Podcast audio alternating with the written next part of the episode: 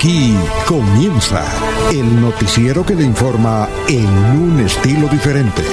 Últimas noticias. Últimas noticias.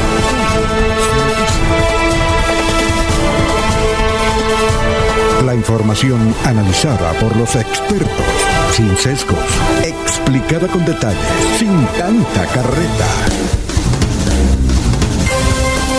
Últimas noticias por Radio Melodía, también por Facebook y YouTube Radio Melodía. Director Alfonso Pineda Chaparro.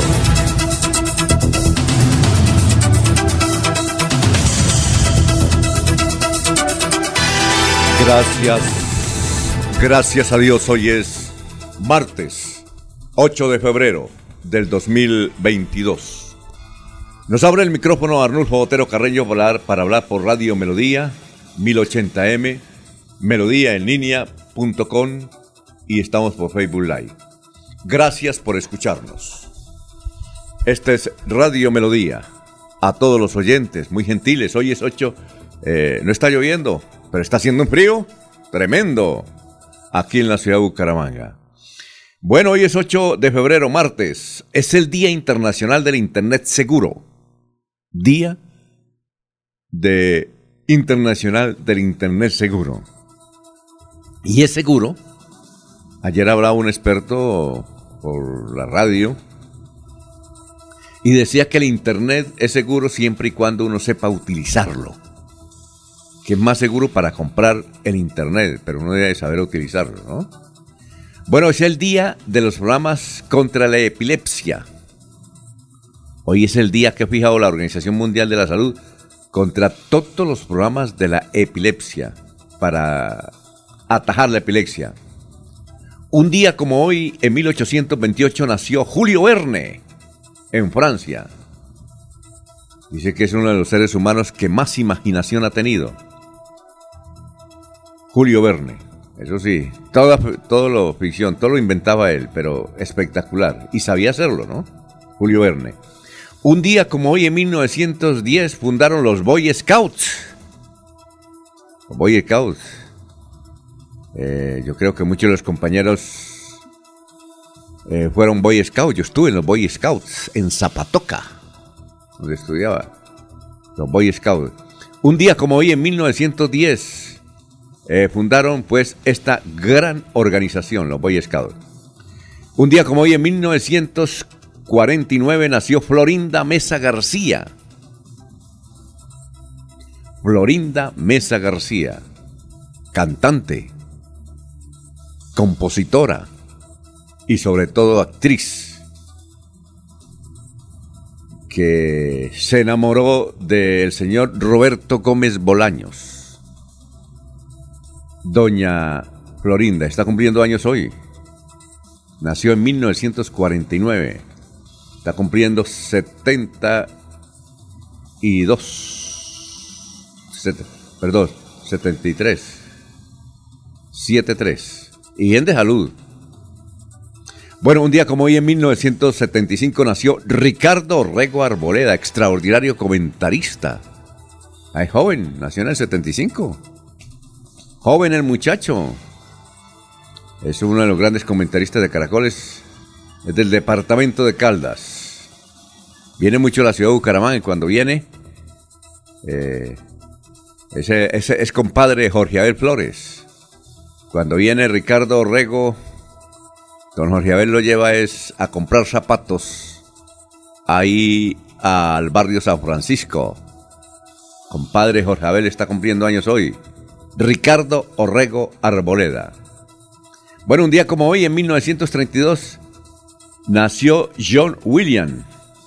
Él hizo, él, más que todo, él, él es famoso sus composiciones que sirvieron para hacer la banda sonora de películas como El Tiburón, Parque Jurásico, muchísimas de ellas. Muy bien, son las 5. Dicho esto, como dice un amigo, dicho eso, pasamos a saludar a nuestros compañeros que ya están aquí en esta importante mesa virtual de Radio Melodía. Son las 5 7 minutos. Laurencio Gamba está en Últimas Noticias de Radio Melodía 1080 AM. Muy bien, son las 5 de la mañana, 8 minutos. Don Laurencio, ¿cómo se encuentra? Tenga usted muy, pero muy buenos días. Alfonso, muy buen día para usted, para Eliezer Galvis, para Arnulfo Otero Carreño, para quienes están en la red de comunicaciones para Vicente Martínez y su esposa Fanny Rangel, que está cumpliendo años en estos días. Ella vive en Lebrija, pero se prepara para venir a trabajar en la alcaldía de Bucaramanga, igual que para Ramiro tras, eh, Argemiro tras la Viña, también tiene ahí sus propiedades en Lebrija. Y Jaime Arenas, que nos escucha en la Mesa de los Santos y más de 130 mil millones de pesos son las inversiones que la empresa electrificadora de Santander está realizando en el sur de Santander para mejorar el servicio al usuario. Este domingo suspenderá precisamente el servicio de energía en San Gil y en varios sectores del sur de Santander con el propósito de realizar trabajos en la subestación de San Gil. La gobernación de Santander recibe informes sobre la afectación de la pasada temporada de lluvias, es decir, la de ayer en el departamento. Los alcaldes están entregando la información a la Dirección de Gestión de Riesgo que preside César García en la gobernación. El sacerdote Roberto Arenas, párroco de Pinchote, pide que los conductores de motocicletas sean más responsables. La irresponsabilidad de un grupo de ellos fue la causa de la muerte de tres motorizados recientemente en este corredor vial entre Pinchote y San Gil. Los campesinos y trabajadores del sector agrario de Santander piden al gobierno nacional que les entregue algunos subsidios para rebajar el precio de los abonos, de los insecticidas y de los demás elementos del campo, porque la situación es muy compleja. Hace apenas un año un bulto de abono estaba valiendo 100 mil pesos, hoy está en 220, 250 mil, imposible su compra.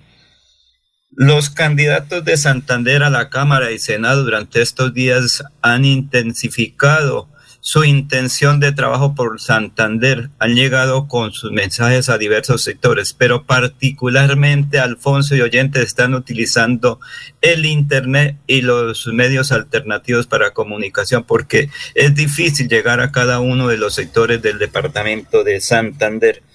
Evento este 9 de febrero, Tomás León Mendoza, que es el secretario de competitividad y productividad de la gobernación de Santander es la entidad que está proyectando al exterior el departamento de Santander. Precisamente con este funcionario de la gobernación de Santander el siguiente informe.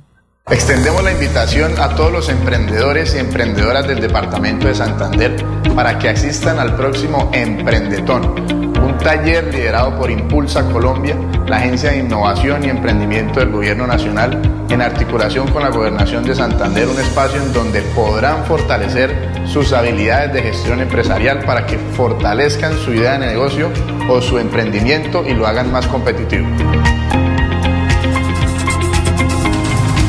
Muy bien, son las 5 eh, de la mañana, 11 minutos. Ya hay gente en nuestro portal. Gustavo Penilla Gómez, como siempre, un feliz día para todos. López López, muy buenos días desde Provenza. Manuel José Mejía Reyes, muy buenos días.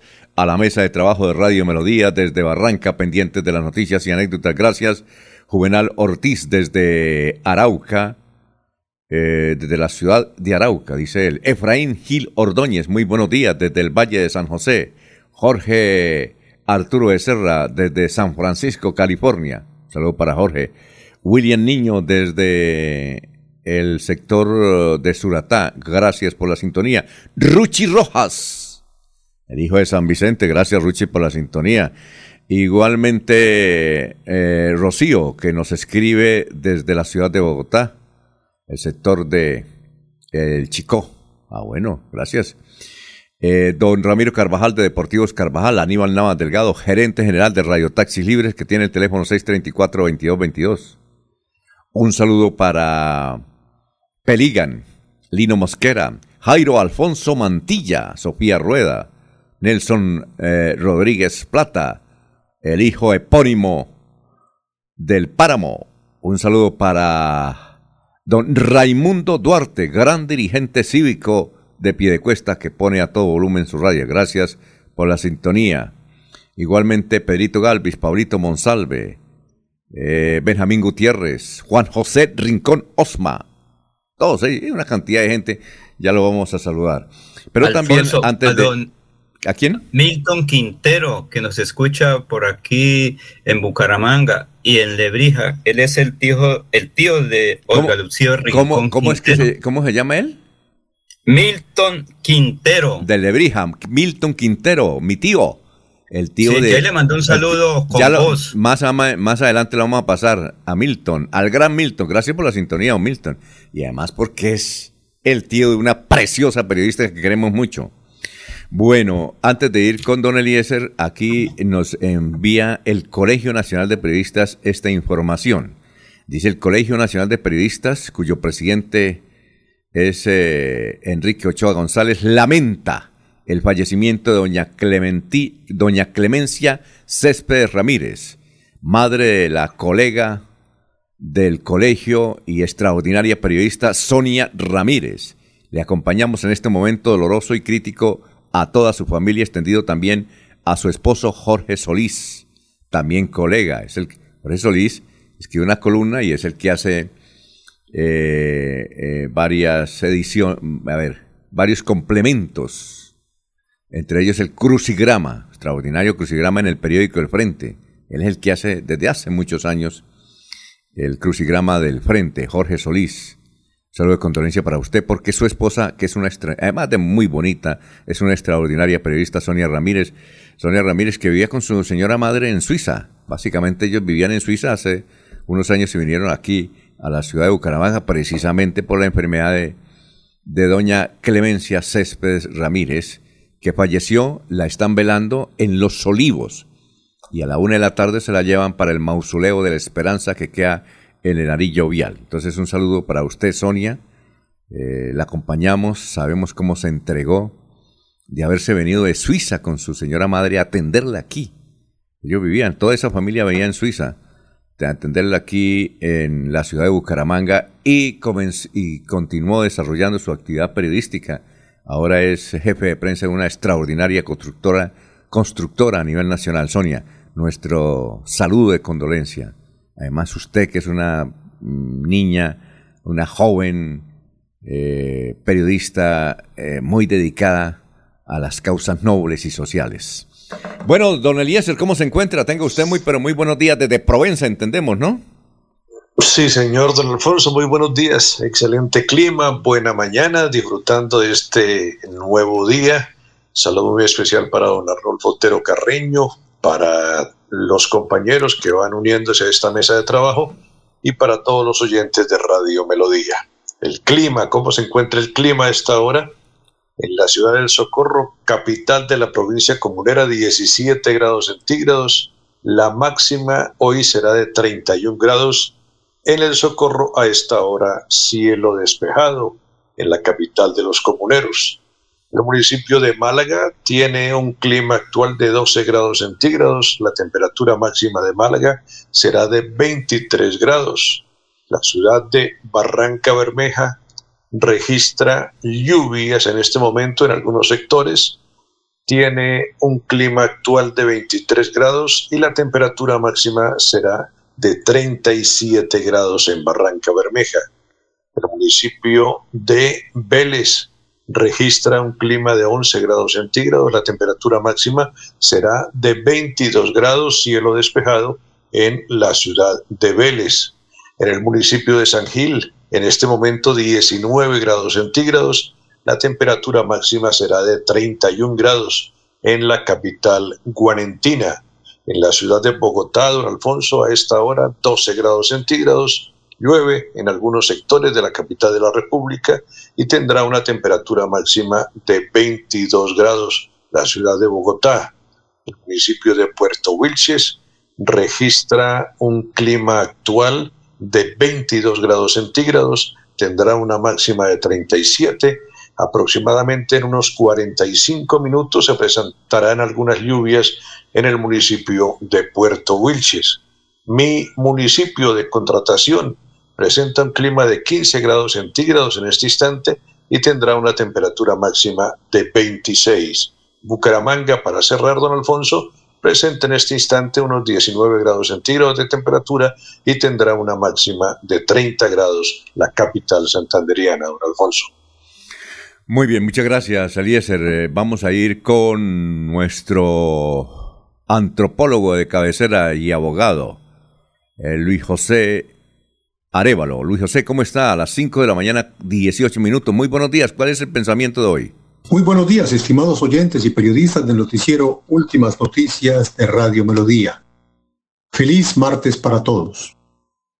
La reflexión o pensamiento de hoy es del filósofo y escritor español Fernando Fernández Sabater, quien sobre la educación algún día afirmó, una sociedad que abandona la educación está de alguna manera suicidándose. La educación es la forma de perpetuar aquello que nosotros queremos, aquello que nosotros preferimos respecto de nuestros valores, de nuestras ideas y de nuestros conocimientos. Jorge Caicedo está en Últimas Noticias de Radio Melodía 1080 AM. Hola Jorge, ¿cómo se encuentra? Muy buenos días. ¿Qué más? Don Alfonso, muy buenos días como siempre, feliz de compartir con ustedes este espacio de últimas noticias y por supuesto de saludar a todos los amigos de Radio Melodía en este eh, día del año que es... se me ha confundido de nuevo la...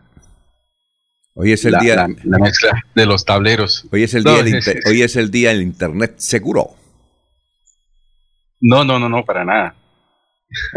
Ah, Hoy es 8 de febrero. Por eso pensé que iba a decir que es el día, porque ya lo mencionamos al principio, que hoy es el día del Internet seguro. No, no, es el, el, trigésimo noveno día de este año 2022. Cifras que son noticia a esta hora, don Alfonso, están relacionadas con la vacunación en el departamento de Santander. Santander está entre los 20 departamentos con más baja cobertura de vacunación contra la COVID-19 en niños de 3 a 11 años. Así lo informó el ministro de Educación de Salud, Fernando Ruiz, al presentar un balance de la inmunización que inició para este segundo grupo poblacional desde el 31 de octubre de 2021.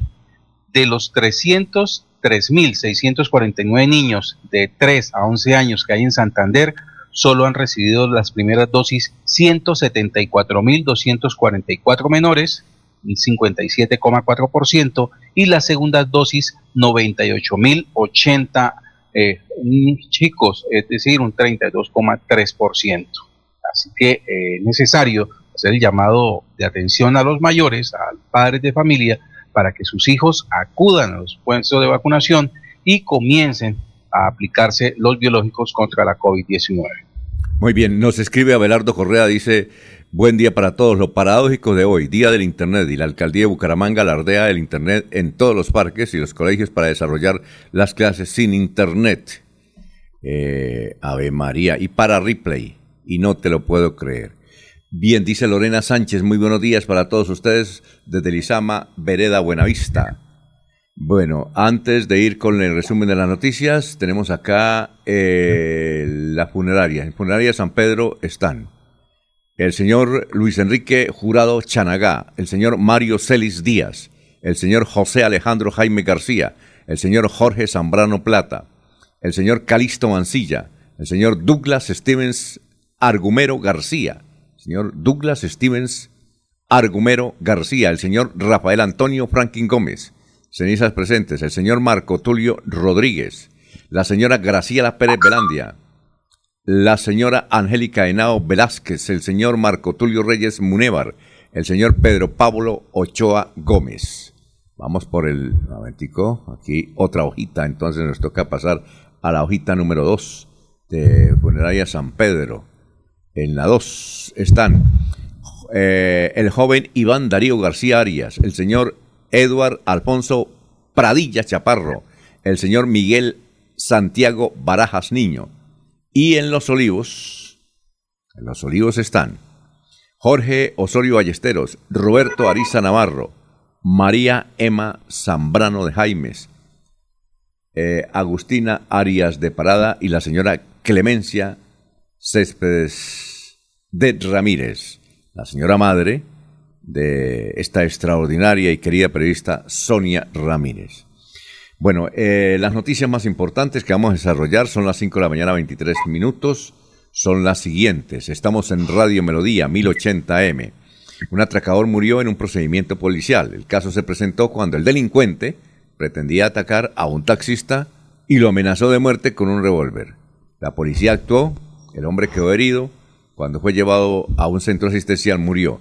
Respondía al nombre de Ricardo Gómez Socha, de 32 años. Tenía antecedentes por inasistencia alimentaria y violencia intrafamiliar.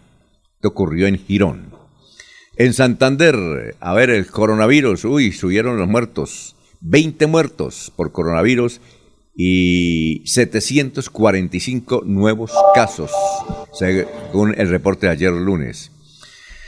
A través de un comunicado, Ecopetrol y la Autoridad Nacional de Licencias Ambientales ALNA han denunciado que les aboletearon la reunión eh, de el fracking. Los ambientalistas han respondido que hay falta de garantías en dicho encuentro. El aeropuerto Palo Negro estuvo ayer cerrado durante varias horas por mal tiempo, es que llovió mucho. Habitantes del barrio Álvarez de Bucaramanga realizaron una protesta en contra de la instalación de una antena de comunicaciones en el sector piden a la alcaldía suspender la autorización entregada a una empresa de telefonía celular. Se dejaron meter miedo estos habitantes de que las antenas provocan problemas en la salud. Esos cuentos que aparecen por ahí en internet, ¿ya? recordamos aquí con don Laurencio que hace como unos dos años entrevistamos a una supuesta científica que venía el más allá, diciendo que uno no tenía, no podía tener ni nevera, ni hondo de microondas, ni celular, eh, ni televisor, nada, nada, porque todo hacía daño. ¿Ah? ¿Qué, tal ese cuentico? Todo hace daño, imagínese. Bueno, y ahora pues a veces uno va a ciertos sitios de Bucaramanga y no entra llamada celular. Por ejemplo, hay sectores donde el celular, en Florida Blanca hay unos sectores en Cañaveral donde el celular se apaga, inclusive en Bogotá.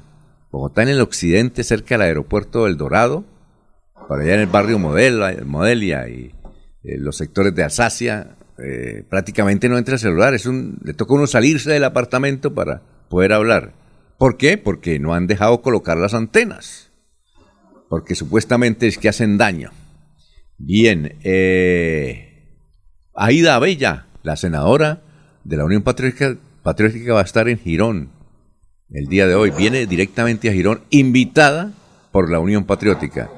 Nos dicen los seguidores de Aida Bella, que a propósito estuvo durante muchos años asilada en, Europa porque hace como 20 la querían matar en Bogotá. Hicieron tantos intentos para matarla que afortunadamente para ella los pistoleros tenían mala, mala puntería y se salvó de todos los atentados. Le tocó irse a vivir en Europa. Regresó hace unos años y es senadora de la República. Y lo curioso es una cosa.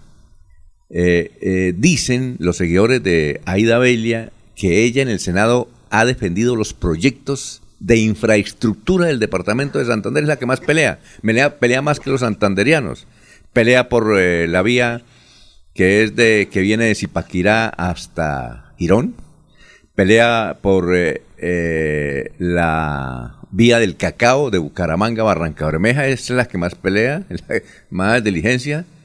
Está pendiente de las variantes que se van a construir y están destruyendo árboles ahí en Florida Blanca para llegar a la vía Cúcuta. Pendiente de las obras de infraestructura en el departamento de Santander. Y entonces ella en el Senado no, no se ha puesto tanto a decir es que Duque es paramilitar, es que las Fuerzas Armadas son, son una... No, ella básicamente nos dicen los discursos y nos mostraron varios. Es peleando por obritas en el departamento de Santander y en varias regiones, obras de infraestructura, está dedicada a eso. Y la gente piensa que ella está dedicada aquí a darle con todo al doctor Duque. Pues Aida ella va a venir, le van a hacer un homenaje en Girón. Aida vamos a ver si, a don Laurencio a ver si la puede entrevistar. ¿Usted qué quiere tanto Girón, don Laurencio? Aida. ¿Dónde y a qué hora es? ¿Dónde y a qué hora? Ahorita vamos a entrevistar al presidente de la Unión Patriótica y yo le voy a mandar el contacto a él para que se pongan de acuerdo porque ella, eh, ella vea usted, uno cree que como es de la oposición, están dedicadas a darle duro a Uribe y a Duque, no. ella se ha dedicado, nos comentan, inclusive los, los, los amigos o enemigos o adversarios, mejor, de ella, han dicho que no, que ella ya en el hace un trabajo juicioso defendiendo las obritas del departamento de Santander y en varias regiones.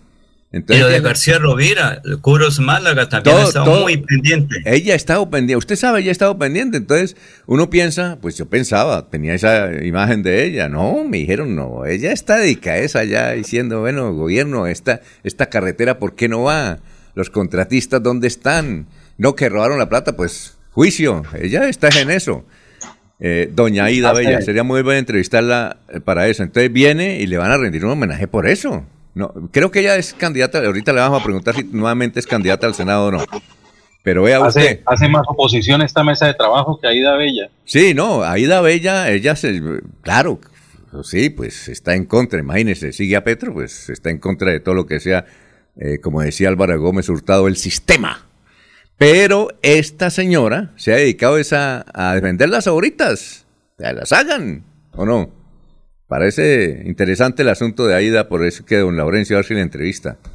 Ella sí está pendiente de la bancada de Santander en Bogotá como buena santanderiana. No, por eso, que me nos han dicho, inclusive me dijo un seguidor de aquí, un senador, un senador de, de aliado al gobierno, un amigo de él me dijo, ella pelea más que nuestros jefes allá por los intereses de infraestructura del departamento de Santander, la señora, y viene a eso, viene a decirle, mire, yo he hecho esto, para que no le mamen gallo con estas obras, está pendiente de todo, usted Laurencio lo acaba de decir, pendiente también de la carretera Curún Málaga.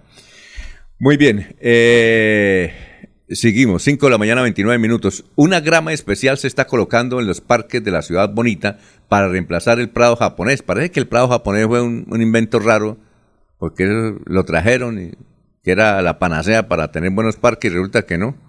A los pocos meses se fue y se fue. Entonces van a traer una cosa que se llama grama dulce. La traen por allá del sector de Cúcuta y van a colocarle a todos los parques la grama dulce, que tiene más resistencia y eh, es especial para los parques, donde todo el mundo pisa, pues ahí está. Bueno. ¿Hubo detrimento, Alfonso? ¿Cómo? ¿Hubo detrimento patrimonial con ese prado japonés? Oiga, si alguien hace una investigación, yo creo que sí, ¿no? Yo creo que Bastantes advertencias se hicieron en su momento. Sí, bastante, prado japonés. No sabe quién, no sé. ¿Recuerda usted quién fue el de la idea? Rodolfo, porque lo trajo. Ah, bueno. claro. Entonces le metieron un gol a un Rodolfo. Complementan con las ciclorrutas que en algunos sectores solo para parquear motos. Muy bien, sí, señor. Bueno, son las 5 de la mañana, 31 minutos. Ayer regresaron a clases presenciales 22 mil estudiantes de la universidad. Oiga, ¿cómo han crecido las unidades tecnológicas? le faltan 3 mil estudiantes a las UTS para alcanzar a la UIS. La UIS tiene 25 mil. Y las unidades tecnológicas de Santander, 22 mil. ¿Esa es la población de dónde? De, de San Gil, ¿no? ¿O más? No, la población de Málaga pienso yo. Bueno. Alfonso, y acaban de adquirir unas instalaciones por la Ciudadela que antes fueron de otra universidad, de las unidades, eh, eh, no, recuerdo ahí. Ese, ¿Sí? Eh, es decir, Itae, compraron lo que era Itae y creo que ya comenzaron, también hay clases en lo que eran las instalaciones de Itae. Me, me saluda a Karen y ¿quién está hablando? ¿Doña Julia? La estudiante de Derecho. Ah, Karen, ah, bueno, Karen. ¿Cuándo se gradúa? Ya, pero no, la que está hablando es doña Julia, que está pendiente de clases ahorita, ahora ah, mismo. Estudiante de Derecho. ¿Su hija estudia qué? ¿Su hija estudia en las... Negocios internacionales. ¿Ya, ¿Ya se va a graduar o no? Ya, va a comenzar a hacer otra ah, especialización ah, bueno, saludo. Eh, porque hoy en día hay que hacerlas. Muy bien. El ejemplo es el doctor Julián Enrique Avellaneda. Recuerde que él ya tiene un doctorado. Y está con una maestría, ¿no? Es raco. Sí. Estudia por todos los lados. Bien, eh, entonces decíamos que ayer regresaron a clases 22 mil estudiantes presenciales. Saludo para Omar Lenguerque, joven rector, socorrano él. Eh, nació ahí en el sector de San Victorino, un lugar que aprecia también mucho don Jorge. San Victorino ahí en, en el Socorro. señor. ¿Sí o no? Sí, claro, tuve la oportunidad de residir durante un año en ese sector del Socorro, durante dos años. Bueno, perfecto. En la, panadería Cinco Estrellas. Eh, el restaurante Rinconcito de Piedra. Allá se. Deliciosas las frutas en la plaza de mercado del Socorro, ¿oye? Y la champaina a las 6 de la mañana del sábado. Ah, bueno. Ah, después, del después del baile tocaba ir allá, ¿no? Sí, señor. y las empanadas con chorizo de la tropical. no, aquí hay. Yo, yo un día voy a invitarlos a, la Concordia. Ah, ¿Usted no han tomado caldo de ministro? Ah. Lo, he escuchado, pero no, cuando haya problemas, oiga, cuando haya problemas en su matrimonio, vamos y tómese uno y verá que por la noche arregla. Es una berraquera. Eso es, Jorge. Considerando ah. que Eliezer ya está en Bucaramanga y mañana es el día del periodista. Ay, María. Sí, pero toque la semana entrante porque hoy eso hay más invitaciones. Como estamos en época electoral, imagínense, todos los invitan a desayunar, a almorzar, a comer. Y ya están llegando las invitaciones del Día del Periodista, ¿no? ya, yo les, dije, yo, yo, yo, les tengo delegados, que es un buen, les gusta eso además. Pero, Alfonso, usted es un tipo afortunado, hay que ir al bingo de la UIS.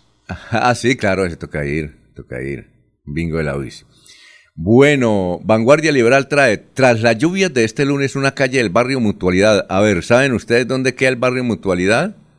Si usted le dice a un taxista, lléveme a mutualidad, señor, y si es joven, dice, ¿dónde queda, hermano? A ver. ¿Mejoras públicas? No. ¿Dónde queda el barrio Mutualidad de Bucaramanga?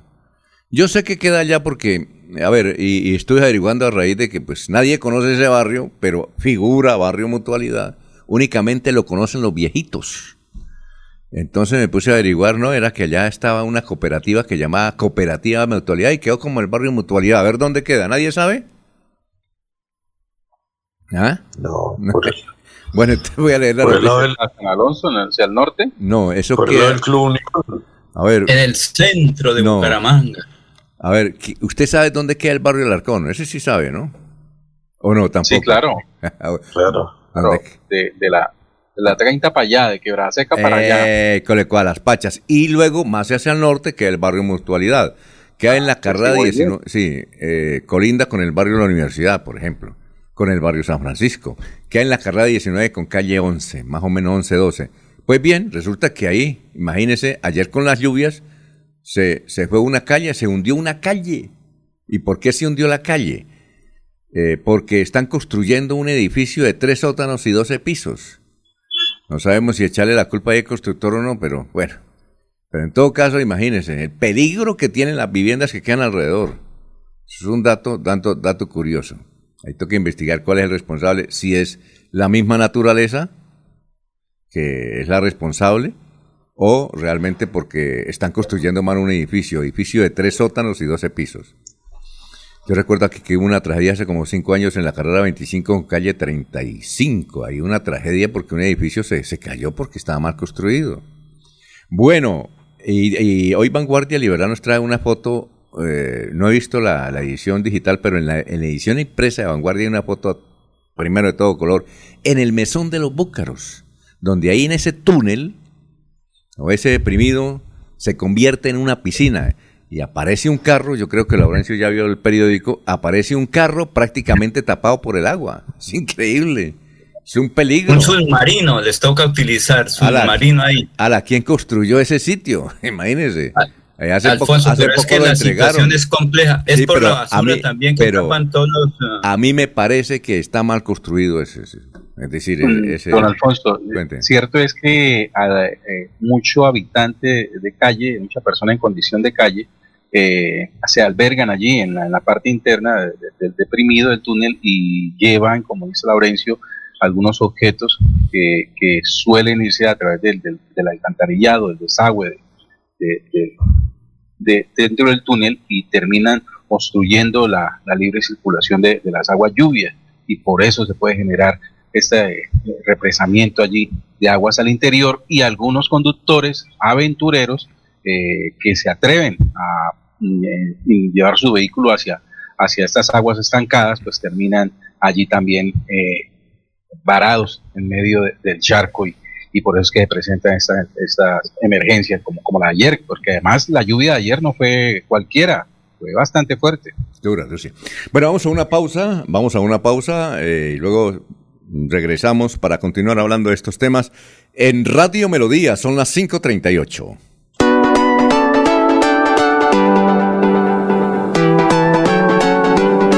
Melodía, Melodía, Radio Sin Fronteras. Escúchenos en cualquier lugar del mundo.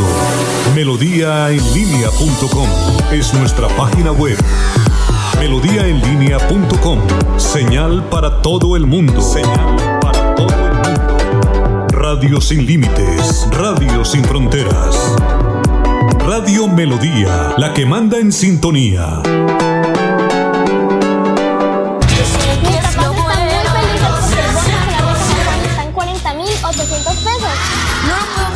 Vámonos ya por el supermercado Cajazán Puerta del Sol. La feria escolar va hasta el 28 de febrero y tenemos 127 parqueaderos disponibles.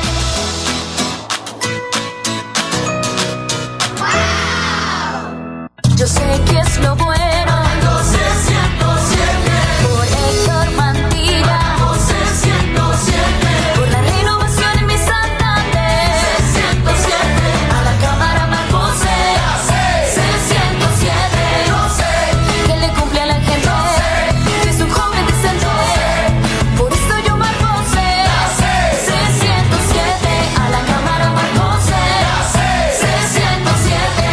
Conservador. Publicidad política pagada.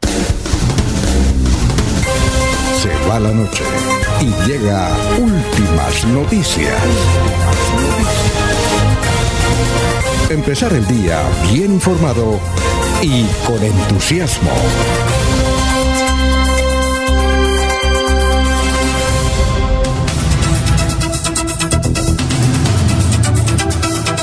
Vamos con los oyentes. Eliana Díaz desde Piedecuesta. Un saludo para la mesa de trabajo. Daniel eh, Ramírez. Los escucho aquí desde la ciudad de Palmira. Yo nací en el barrio Mutualidad, allá en Bucaramanga.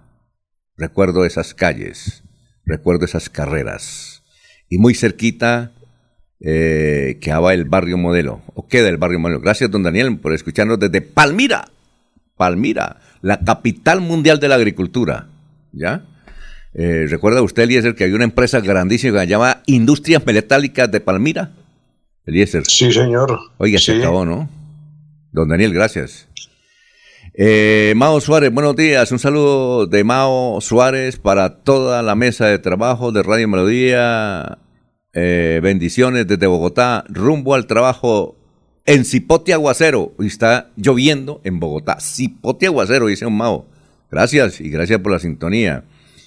Eh, Eliana Díaz desde cuesta un saludo para la mesa de trabajo y aquí nos trae la tarjeta del Colegio Nacional de Periodistas que dirige eh, y es presidente hace 35 años. ¿Usted sabe quién es el presidente del Colegio Nacional de Periodistas de 35 años? ¿Alguien sabe quién es? Enrique Ochoa. Oiga, 35 años. Yo creo que no ha podido porque no lo han podido liquidar. 35 años, 35 años, ¿no? ¿Ah? ¿Qué tal? ¿Usted sabe a quién reemplazó? ¿Usted sabe a quién? Regresó? ¿Ahí no estaba Omar Afanador? No, él, renunció y, y, Él renunció, no, él se le acabó el periodo y entonces siguió don Enrique Ochoa.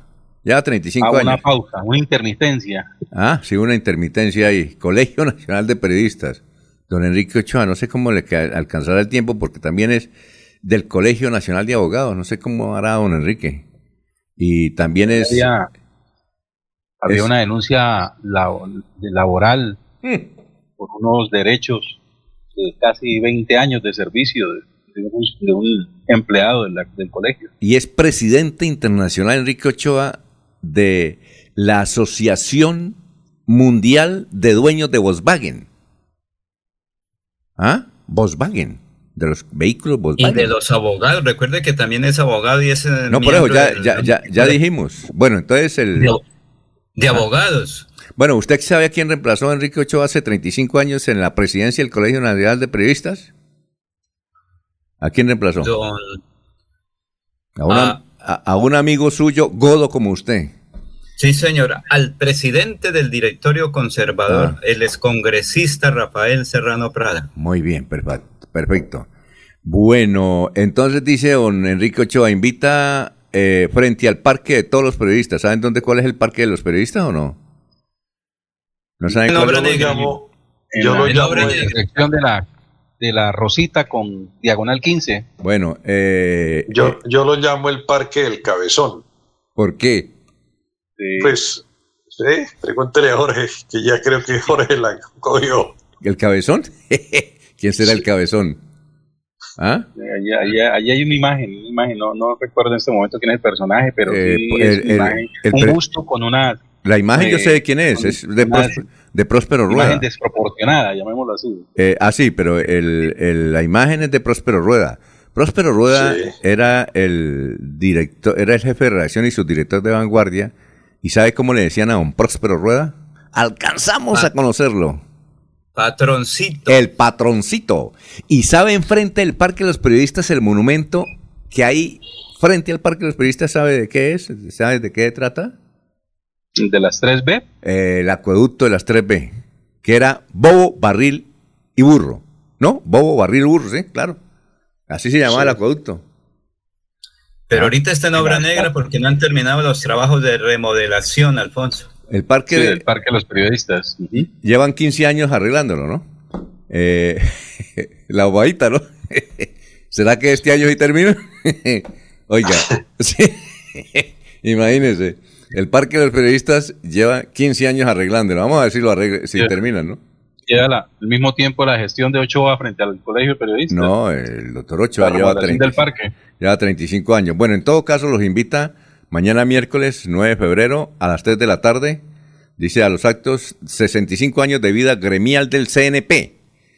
Colombia y el 12 aniversario de fundación del parque de todos los periodistas. 12 años. Ah, llevan remodelando ese parque 12 años. Dice aquí Enrique Ochoa. Bueno, son las 5 de la mañana, 45 minutos. Aquí tenemos otra. La noticia a nivel nacional más importante es, a ver, una de ellas es, desde luego, eh, los casos de COVID, 9.080 nuevos casos y 235 fallecidos más por COVID en Colombia. Continúa la disminución de los contagios en todo el país, con Bogotá como único punto donde los casos superan los mil. El número de muertes aún no disminuye. Y lo que pasa en Chile sí es eh, una cosa supremamente curiosa. Es el país de América Latina que más vacunados tiene, el 90% de la población. Sin embargo, es el país donde más contagios hay. Sí. ¿Qué tal, no? Eso sí. Ese sí Y ya comenzaron a, comenzaron a aplicar la cuarta dosis en Chile, Alfonso. Sí, por eso, porque ese, ese- ese es un dato curioso, ¿no? Eso es un dato supremamente curioso. Un país donde el 90% registrado ayer por el señor ministro de Salud, eh, diciendo que llevamos el 90% va- de, de vacunados. País de América que tiene más cobertura en ese sentido, ¿no? Y uno de los principales del mundo. Y sin embargo es el país donde hay más contagios. Y, y tanto así que van con la cuarta. Hoy empiezan con la cuarta, la cuarta dosis. Ahí debe pasar algo. Ese virus sí es Por aquí supremamente. vive Luis Bravo y él más tarde nos puede decir qué es lo que ocurre, porque entiendo que es que el chileno es muy tranquilo, entonces se- se- ahí sí como dicen, se relaja y esa es la Aquí consecuencia toca- a pesar de la vacuna. No, porque es que hay organizaciones antivacunas. Aquí hay, toca como hizo el alcalde de Nueva York en el día de ayer, don Eliezer, que dijo, a partir de hoy es obligación que todo el que esté en Nueva York esté vacunado. Obligación. No es una sugerencia, decía ayer el, el, el alcalde morenito de Nueva York, don Eliezer. ¿Cómo le parece? Tal el asunto. Es una Pues obligación tener Es una buena medida. una obligación y empezó por los colegios. Le dio una orden terminante sin ningún tipo de apela- apelación. Mientras, a cinco cuadras, ahí en Nueva York, usted conoce muy bien, don, La- don Eliezer, a cinco cuadras, donde él estaba hablando, había una manifestación contra las vacunas. Una manifestación. entonces dijo, Aquí es obligación, no es una sugerencia, son todos. Y empezamos por las entidades educativas.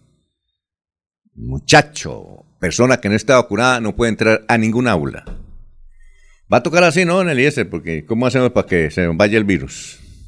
Sí, Bueno, no hay de otra. sí, no hay de otra.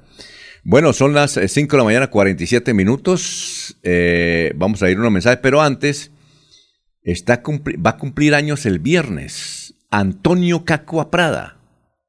90 años, don Antonio Cacua Prada. Nació en San Andrés el 11 de febrero de 1932. Hoy hace una bonita fotografía, don Edmundo Gabaza, un perfil de don Antonio Cacua Prada.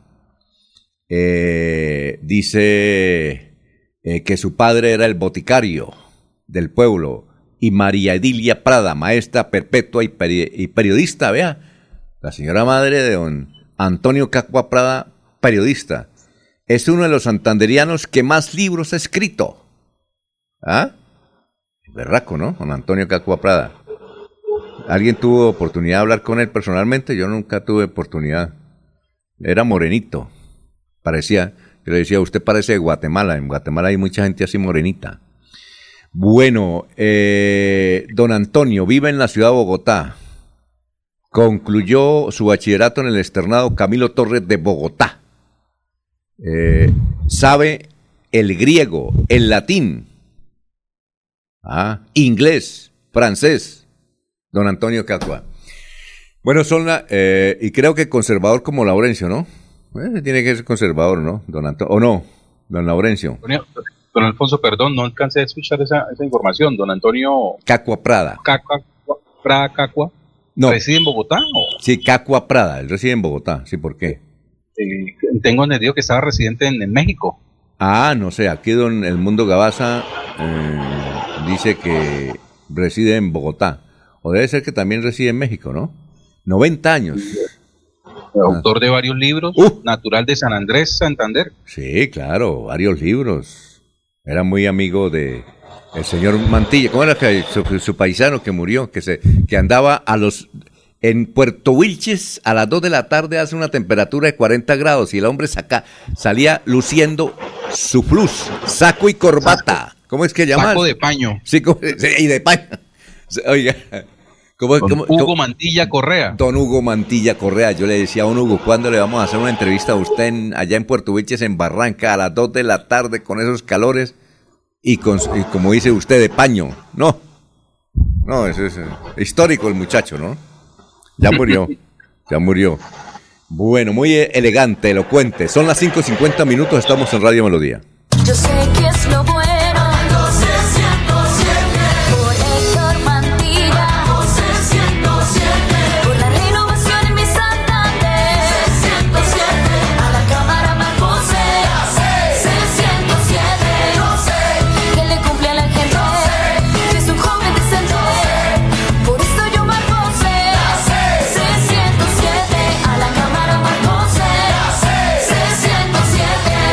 Conservador. Publicidad política pagada.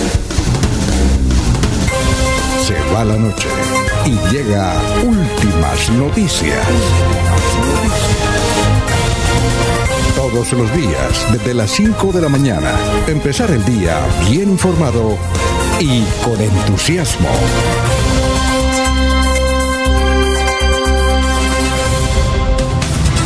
Bueno, son las 5 de la mañana, 51 minutos antes de ir con el historiador. Jorge Elías Hernández dice, buenos días, hace 35 años que concejales hicieron posible la construcción del Parque de los Periodistas. No, el parque está construido hace mucho tiempo, pero eh, fue en el gobierno de Fernando Vargas que se logró que ese parque llevara el nombre de los periodistas y ahí está la imagen del patroncito. Eh, dice Don Eliezer que es el cabezón, ¿no? Pero no sé por qué le dicen el cabezón. Miguel Ángel Morales nos escribe desde Málaga. Hola, muy buenos días, cordial saludo, apreciados amigos. Ah, dice que ahora es de pie cuesta. Ya no está en Málaga, dice, próximamente estaremos realizando nuestro programa de arte y cultura desde esa municipalidad. Nos saluda Melcocho, se vino de Málaga. Juan Carlos Contreras, buenos días. La última remodelación del Parque de los Periodistas empezó hace ocho meses. Hmm. Yo, paso ahí cada, todos los días y siempre lo he visto con carpitas y remodelándolo. Eso lleva su tiempo, don Juan Carlos. Elsie Patricia Archila, buenos días. Toda la mesa de trabajo de Radio Melodía, gracias por su información. Feliz día para todos. Eh, Rodrigo nos escribe desde Fortul. Aquí los escuchamos en Arauca, en Fortul. Lamentablemente lo que está sucediendo aquí en esta región nos tiene preocupados. ¿Qué hacemos? Ah? 5.52 y ahora aquí está el historiador. Vamos a ponerle cuidado a don Carlos Augusto González con las noticias de hace 50 y hace 25 años en nuestro entorno. Muy buenos días, Carlos. Buenos días a la mesa de trabajo y a los oyentes. Hace 50 años esta fue la noticia más importante en Santander. Después de 30 días de cautiverio, el ELN liberó al hacendado Norberto Morales Moreno. Arribó a Bucaramanga a bordo de una avioneta procedente de San Pablo Bolívar hacia las 5 y 30 de la tarde y de inmediato fue conducido a la quinta brigada en compañía de su hijo, el médico Norberto Morales Ballesteros, donde fue sometido a un breve interrogatorio. La señora Luisa Emma Mantilla de Romero fue elegida por unanimidad presidenta del directorio municipal conservador de Piedecuesta. Al acto asistieron cerca de 500 personas, quienes escucharon un vibrante discurso pronunciado por el vicepresidente del directorio departamental de unidad, Ciro López Mendoza. Y hace 25 años fue noticia lo siguiente. A pasos agigantados avanza la construcción del nuevo puente de pescadero, que deberá ser entregado por el Invías a finales de marzo del presente año. El representante de la Cámara, Tiberio Villarreal, solicitó a la mesa directiva de la Cámara Legislativa el levantamiento de su fuero parlamentario para que la investigación judicial que enfrenta por el proceso 8000 sea asumida por la justicia ordinaria. Cordial saludo a todos. Siga usted, don Alfonso. Bueno, bueno, Carlos, muchas gracias, muy amable. Eh, ahí notamos Norberto Morales Moreno, era el papá de Norberto Morales Ballesteros era de la región sur de, Bolívar, por ahí de San Paulo. Era el señor, lo secuestraron. Y justamente 20 años después, ¿cómo son las cosas? 20 años después exactamente, secuestraron a su hijo y a sus nietos. ¿Ya? Saludo para Juan Carlos Morales eh, Ballesteros, allá en Orlando. ¿Sí se lo encontró en Orlando en Eliezer? A Juan Carlos Morales, que tiene una excelente clínica, entiendo. Excelente persona, claro. Eh, nos atiende siempre que acudimos a él. Eh, compartimos eh, algunas de nuestras viandas colombianas. Excelente, excelente persona en Orlando y frecuentamos cada vez que vamos a su consultorio, Alfonso. Uy, y su señora esposa, que es de, usted sabe que ella es de Bulgaria, ¿no? La esposa de... Sí, señor. Extraordinaria persona, ¿no? ¿Qué se hizo la hermana? ¿Cómo? practican ciclismo todos los fines de semana y la señora comenzó el ciclismo hace muy poco tiempo y ya le gana a Juan Carlos. Mm, sí, claro. Una vez nos encontramos en Orlando con el doctor Norberto Morales Ballesteros y dije, ¿cómo está? Dijo, aburrido. Y dijo, ¿qué? Dijo, no, a mí me hace falta la triada. Me hace falta papayá, tomarme el tinto con Nachito Vega, con eh, con todos allá, con Pintuco, me hace falta eso y yo no lo tengo acá, ¿no? Yo me voy, decía Norberto Morales Ballesteros. No, no, no, no se bañaba por allá. ¿Qué se hizo la hija, la, la, hermana de Juan Carlos? ¿Cómo es que llamaba? ¿Cómo es que llama? Bueno, no recuerdo el nombre. No tengo el dato. Constanza, Constanza, creo que es Constanza. ¿Qué se hizo? ¿Qué se hizo ella? No, no tengo María Constanza. María, Constanza, María Constanza, que sabe qué se hizo ella. Y mm, la última vez que hablamos con Juan Carlos Morales es que él está en una religión, ¿no? Él es como pastor, ¿no? Me da la impresión. Me da la impresión.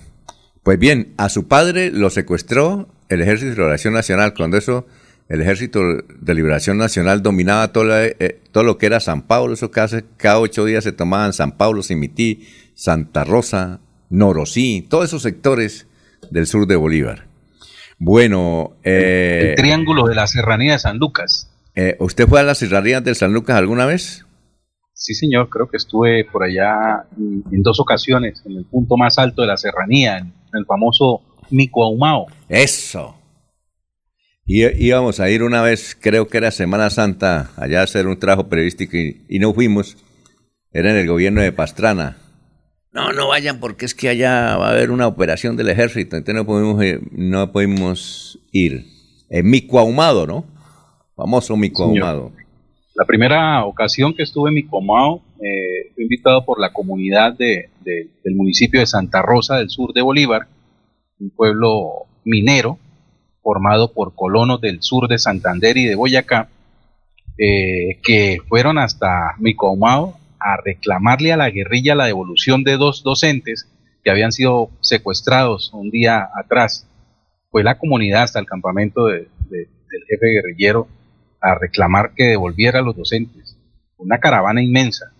Y una vez de regreso al pueblo con los docentes ya recuperados, comenzó una celebración en la única caseta que había allí en el pueblo.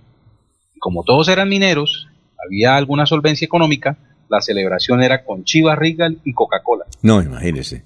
Pero los helenos ya se, ya se retiraron de allá. Yo creo que ya no hay helenos allá en el sur de Bolívar, ¿no? Mm, buena pregunta, don, Alfonso. Buena pregunta. Uno no creo. El que sabe por allá de todas esas eh, situaciones, don amigo Carlos Alfaro, que defiende a los alcaldes cada vez que tienen problemas. En Cantagallo y compañía. Muy bien. Pues, Alfonso. sí, cuénteme, Eliezer. Cita también el tema de hace 25 años de el puente de pescadero.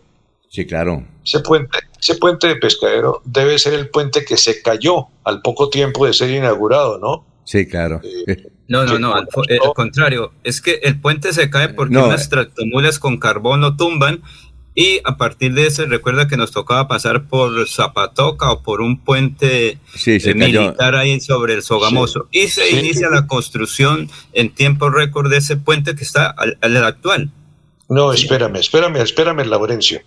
Ahí había un puente viejo. ¿sí? En el gobierno de Mario Camacho Prada se construye un puente se construye un puente y ese puente colapsa, ese puente se cae, ese puente nuevo se cae y viene todo el problema que nos pone a viajar por la zona de Galán, por la zona de, Zapatoca para llegar a Bucaramanga y luego construyen el nuevo puente, el que está hoy día. Pero el puente que se cayó no era un puente viejo, era un puente construido en el gobierno de Mario Camacho Prada. Eh, eh, a propósito, tengo una anécdota. Yo en esa época estaba en vacaciones y entonces me estaba reemplazando Carlos Alberto Bermúdez, estaba Wilson Díaz ahí en Caracol y resulta que venía un ejecutivo de Caracol de Bogotá, venía en San Gil y entonces escuchó a, esto a Carlos Alberto Bermúdez en un cambio nacional sobre el estado de la carretera en esa época. Dijo, no, la carretera está bien, el trancón normal del puente, pero pero no, no hubo nada con el aguacero que cayó hace unos días, solamente unas piedritas en el camino, eso no hay Entonces el señor ejecutivo de Caracol dijo, ah, listo, seguimos para Bucaramanga. Y cuando llegaron ahí cerca a Pescadero, piedritas, eran unas piedroronas inmensas. Le tocó varios días ahí al muchacho.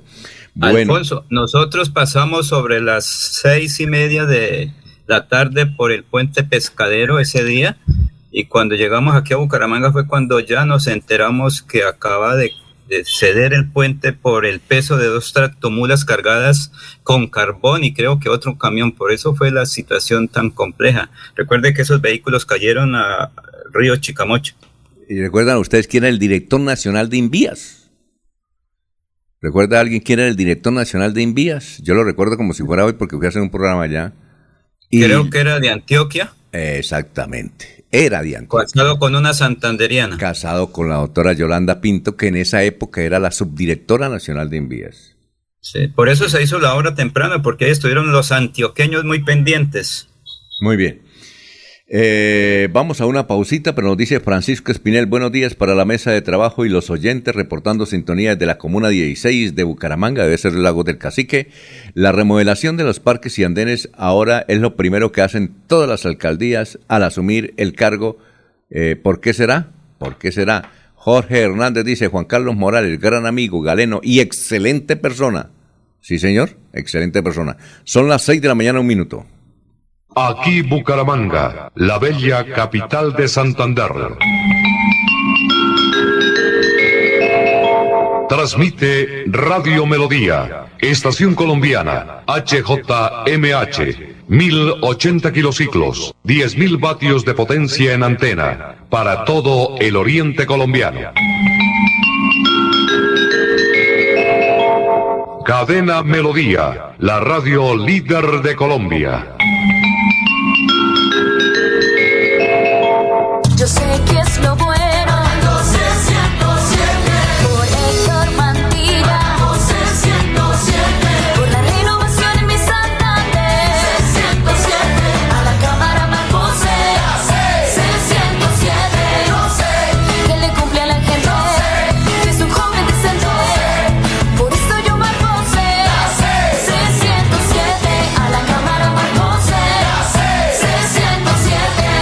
Conservador. Publicidad política pagada la radio también estamos luchando contra el COVID-19 y es por ello que algunas emisoras se han silenciado. Superando enormes dificultades, en Melodía seguimos al aire.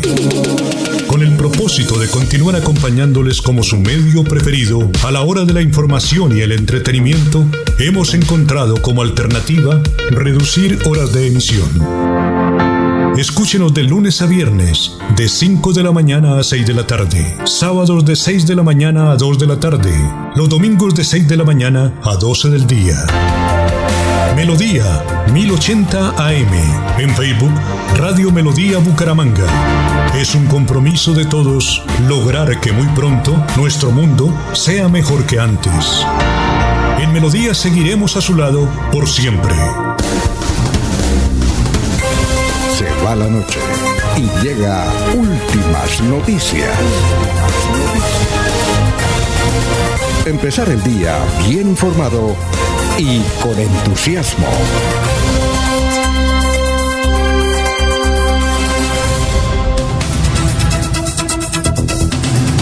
Bueno, ya son las 6 de la mañana, 4 minutos, estamos en eh, Radio Melodía. Oiga, don Laurencio, ¿cómo es que llama nuestro tío, el tío de Olguita? Milton Quintero, Don Milton que todos Quintero. los días nos escucha desde las 5 de la mañana junto con su esposa, una docente ya que dejó de trabajar 35 años trabajando en Lebrija por la juventud, la esposa de don Milton Quintero. Bueno, es que ayer, a raíz de una columna que escribió Pipe Sarruc, diciendo de que Vicente Díaz Romero, que lleva el nombre del Coliseo, aquí del Estadio Alfonso López, coliseo más, uno de los coliseos más antiguos, pues él dijo que era de Barichara y comentamos que, que, que no sabíamos, nosotros de Barichara no sabíamos que tenías, que semejante personaje era nuestro paisano.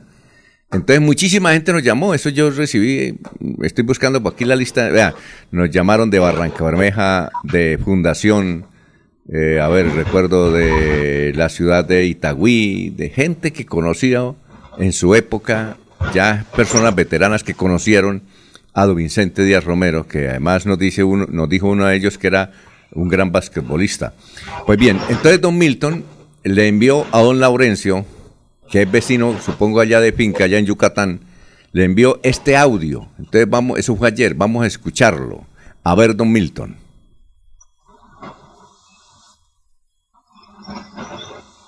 Gracias, don Laurencio, por darme la oportunidad para eh, rendir la siguiente información. En el noticiero de las horas de la mañana de hoy lunes, oí a don Alfonso Pineda Chaparro que se refirió a la columna que escribió en el día de ayer eh, don Pipe Sarruc respecto al origen eh, o el nacimiento de don Vicente de Romero, que fue un dirigente eh, deportivo de altos quilates en Bucaramanga y Santander. Se sorprendió don Alfonso y así muchos también de nosotros eh, que somos santanderianos y conocimos al viejo Vicente, como lo decían, nos sorprendió la noticia de que él nació en Barichara. Entonces, eh, don Alfonso también hacía mención de que el autor de la letra del himno de Santander y eh, de la música del himno, uno de los dos eh, había nacido también en Barichara, entonces quería aclararle a don Alfonso eso, lo siguiente. Mi paisano, a mucho honor, don Pablo Rueda Arciniegas, nació exactamente el primero de septiembre del año de 1925 en la vereda de Marbella, jurisdicción del municipio de Lebrija. Eh, don Pablo Rueda Arciniegas, es cierto, él adquirió una casa en Barichara, pero desde hace unos años para acá, a raíz de, de la salud, ya no se lo permite él eh, asistir con cierta ciudad a, Barichara, pero ahí todavía tiene la residencia. Actualmente reside eh, con un hijo en la ciudad de Ibagué, porque ya la salud no, no da para residir en Bogotá, donde él tiene su casa principal. Esto, y respecto a don Jesús Pinzón Urrea, que es el autor de la música del himno de Santander, Él nació en Bucaramanga. Nació el 10 de agosto del año de 1928. Él sí ya es muerto, él falleció el primero de febrero del año de 2016 en la ciudad de Bogotá. Fue un gran músico latinoamericano. Fue uno de los, está incluido entre los mil personajes de Colombia, de Latinoamérica, en el siglo XX. Entonces, esa es la información que le puedo dar a don Alfonso. Muchas gracias, don Laurencio, y será hasta otra oportunidad. Que esté bien. Suerte. Sí, a usted, don Milton, y gracias por escucharnos allá en Lebrija. Oye, entonces lo que dice don Milton, el tío Milton, es eh, que don Pablo Rueda Arciniega va a cumplir ahora el primero de abril. Va a cumplir 97 años. 97 años. Yo pensé que era de Barichara porque yo me lo encontraba en Barichara. Cada rato, eh, a raíz de, la composición del himno de Santander en 1988-89. Bueno, dicho esto, 6 y 8 minutos, sigamos con noticias, don Jorge, lo escuchamos. Así es, don Alfonso. Eh, noticias a esta hora que se registran a través de últimas noticias de Radio Melodía. A la cárcel, eh, el presunto abusador de su sobrina de 10 años en Barranca Bermeja, un juez de conjunción de control de garantías, le dictó medida de aseguramiento en centro carcelario a solicitud de la Fiscalía. Los hechos sucedieron en el corregimiento El Centro de Barranca Bermeja el 25 de diciembre de 2021. Ese día, el hoy asegurado llegó hasta la vivienda de la víctima y tras intimidarla, le habría llevado a una zona boscosa para abusarla sexualmente, informó el ente acusador. Tras regresarla nuevamente a su casa, al parecer le advirtió que no podía contarle a sus padres porque la mataría. Funcionarios de la, policía llevaron a cabo la orden de captura en su contra, siendo imputado por su presunta responsabilidad por el delito de acceso carnal violento agravado en menor de 14 años. Bueno, oyentes de pie de cuesta, dicen la antigua ITAE, la planta cívica física ahí en la ciudadela la tienen las unidades tecnológicas de Santander. Don Eliezer, lo escuchamos. Don Alfonso, tres helicópteros desconocidos pusieron en riesgo el avión que transportaba a eh, nuestro entrevistado de hace algunos días, don Alirio Barrera. El piloto del Cessna realizó maniobras para evadir las aeronaves, al parecer de procedencia venezolana.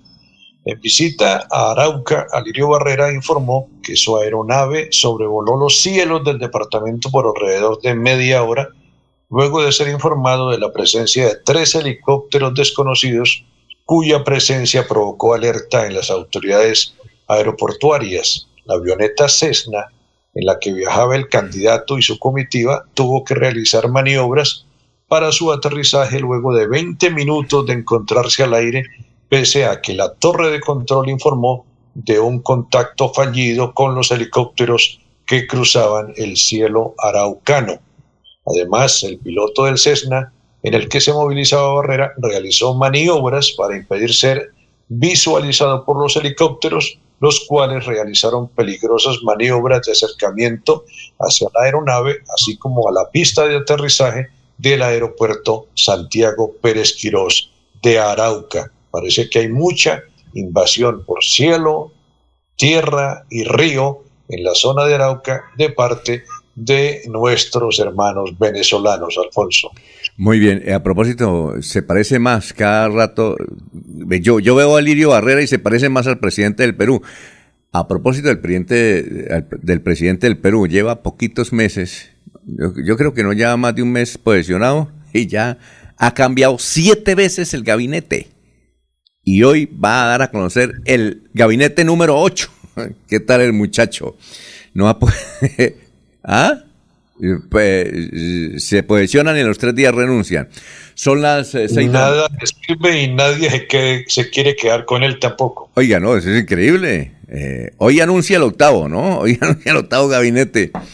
Bueno, seis de la Los mañana. pueblos tienen los gobernantes que se merecen. ¿Cómo? Los pueblos tienen los gobernantes que merecen. Sí, señor, sí, señor. Bueno, don Laurencio, lo escuchamos. Alfonso, padre Roberto Arenas, párroco de Pinchote, los tres muertos por al parecer, irresponsabilidad por estar haciendo cosas indebidas en sus motocicletas, pero que sea el párroco de este municipio, de la zona eh, de Guanentao, de, esta sur de Santander, el padre Roberto Arenas, que nos hable qué piensa y de los hechos que ocurrieron donde tres personas murieron. Lastimosamente se nos han ido muchas personas, les cuento, eh, la tristeza, perdón, el jueves en la noche recibir uno de esa llamada a medianoche, padre, que si nos puede acompañar un ratico aquí a lo del accidente, terrible, fue aquí en las aquí en Pinchote, aquí, entre Cajazán y, Carrocerías Díaz en esa curvita.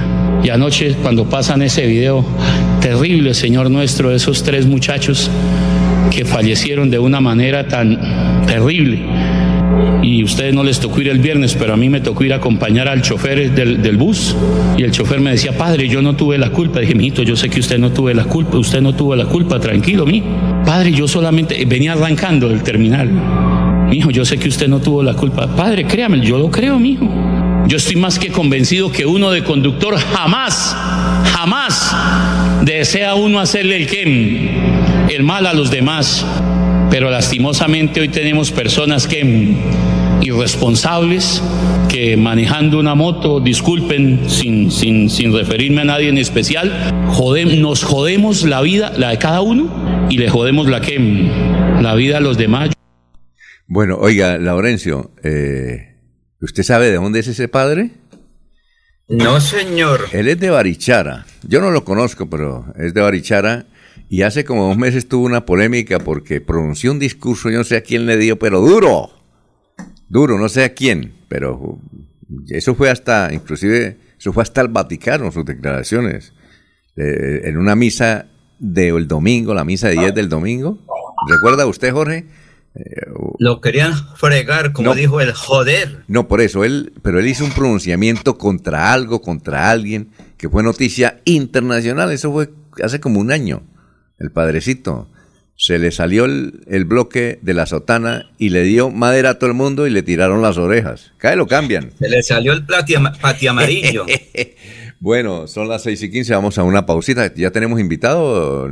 Ah, bueno, eh, vamos a, a hacer una pausa y regresamos con el señor presidente de la Unión Patriótica que nos anuncia la visita de nadie más ni nadie menos que de doña Aida Abella. Son las 6 y 15. Queremos que disfrutes de un servicio de energía confiable y de calidad. Por eso, trabajamos en el mantenimiento de la infraestructura eléctrica. Para que estés informado oportunamente de las fechas y horarios, síguenos en nuestras redes sociales o consulta toda la información en www.esa.com.co. ESA, Grupo EPM, Vigilado Superservicios.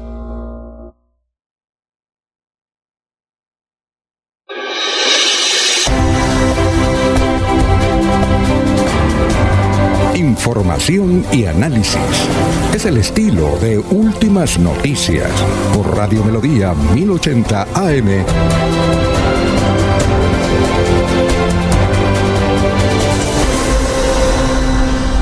Bueno, son las 6 de la mañana y dice mi don Miguel de la Vega. ¿Nos escucha, don Miguel? Sí, señor. Oiga, don Buenos Miguel. días. Miguel de la Vega es el presidente de la Unión Patriótica en el municipio de Girón. Tiene usted un apellido, le decía ayer que tiene un a- apellido muy español. Miguel de la Vega. Sí, Juan de la Rosa. No, no, no. Nativo. ¿Ah? No, nativo, nativo de este país. Por eso, usted es, eh, pero usted es por ahí de los gitanos o no? Como es de Girón. No, no, no, no, no, no, no, señor, no, señor. Yo soy costeño, cartagenero, pero resido hace veintipico años aquí en Girón. Uy, Cartagena es muy sabroso, bonito. Estar junto al mar.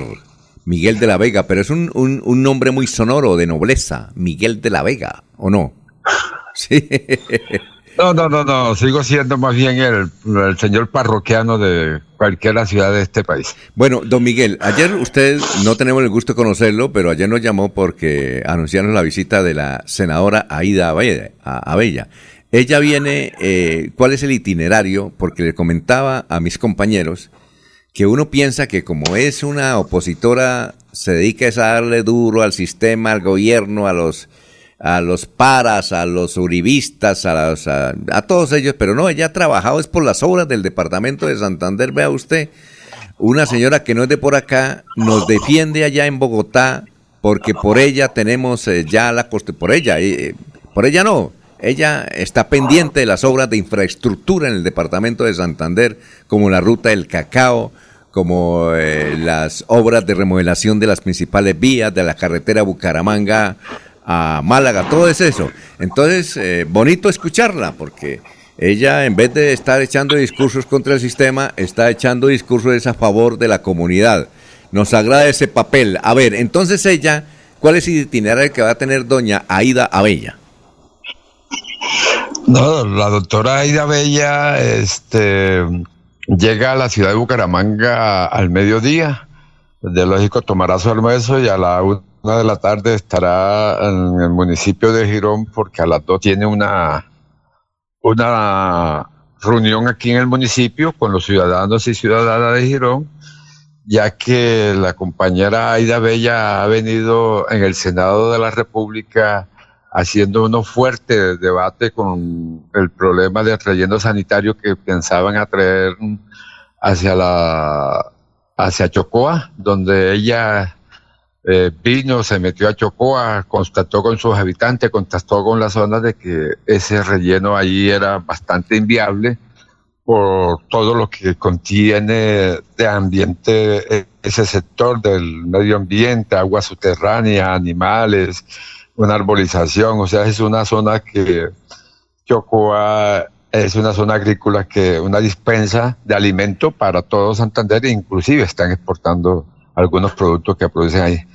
Entonces la doctora Aida Bella en el Senado de la República abre ese debate, lo pone en consideración de, de todos los senadores y asimismo después en otra jornada abre el debate de la conectante de los cerros de Florida Blanca muy fuerte y también, como decía su señoría, eh, ha sido una de las senadoras que más ha, abierto una serie de debate en el Senado de la República con relación de la ruta del cacao. Ya han hecho varias audiencias públicas, van a hacer otra audiencia pública donde la, la, la compañera de va a estar presente, pero no solamente en ese campo, sino que su militancia también aquí en Santander son uno de los impulsores del páramo de Saturbán en contra de la explotación del páramo hacia, hacia lo abierto o no hacia lo abierto.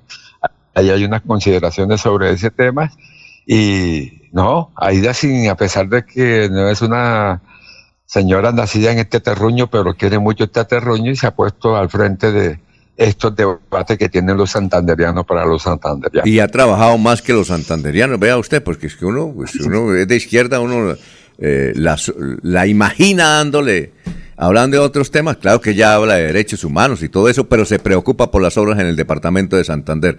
Eh, una cosa, eh, la Unión Patriótica, a propósito, aquí en Santander, ¿tiene lista la Cámara?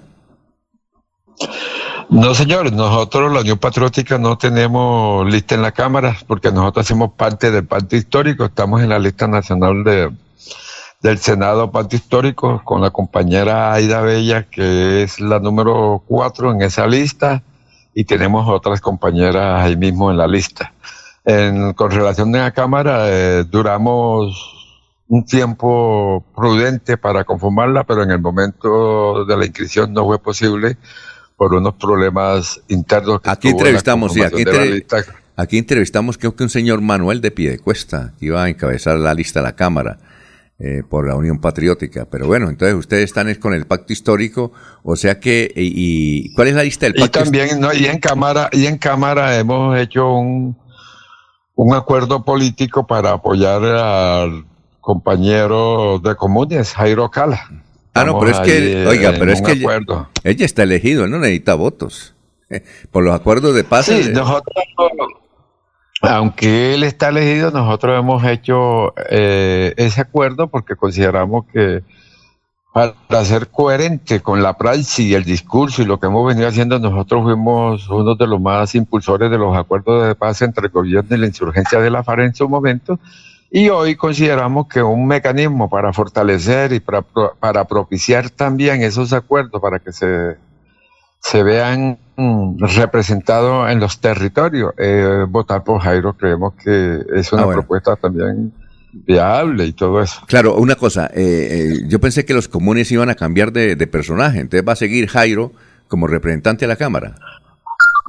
Sí, señor, eh, Jairo Cara es el cabeza lista y, y después vienen ahí otros compañeros Y, de y- y comunes. una cosa, y Sandra Ramírez, que es senadora, que, es aquí- que vive aquí en Bucaramanga, eh, Sandra Ramírez, ¿ella va a continuar o van a cambiarla?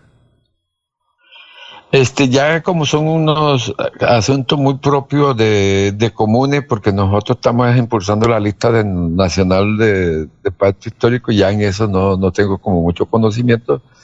Y fuera de eso, ellos tienen una vocería aquí muy, muy respetable, que a la cual nosotros respetamos y no damos opiniones sobre eso. Usted dice que es de Cartagena. sí, no tengo. Usted, don Manuel de la Vega, usted dice que es de Cartagena, pero ¿cuánto hace que vive en Girón? Nosotros llegamos aquí hace 25 años, llegamos en calidad de desplazamiento, veníamos, porque yo había sido concejal en el municipio, de, en el departamento de Córdoba, municipio de Montería, pero vivía en Cartagena en el- los últimos tiempos. Y Ah, bueno. Llegamos aquí a Santander hace 25 años, pero siempre hemos estado en la actividad de desarrollo y progreso de esta zona que tanto amamos ya. ¿Usted sí sabía que Petro vivió ahí en Girón? Lo supe el sábado que llegó, ya que nosotros fuimos los que impulsamos la llegada de Petro Ah, ¿usted no aquí en el sabía? municipio de Girón. No, Él vivía no, en el, no, no, no sabía, no, no. él vivía conocimiento. en el barrio del Poblado. Yo pensé que vivía en Santa Cruz, no, él vivió fue en el barrio del Poblado. El Poblado.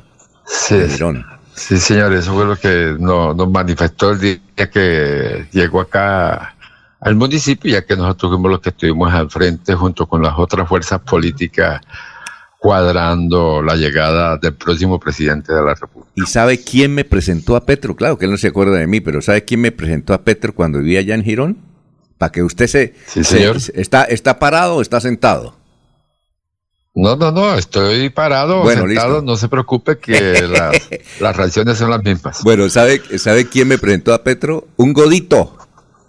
Faisal Mustafa Barbosa. Faisal Mustafa Barbosa fue el que me lo presentó. Imagínese. ¿Ah?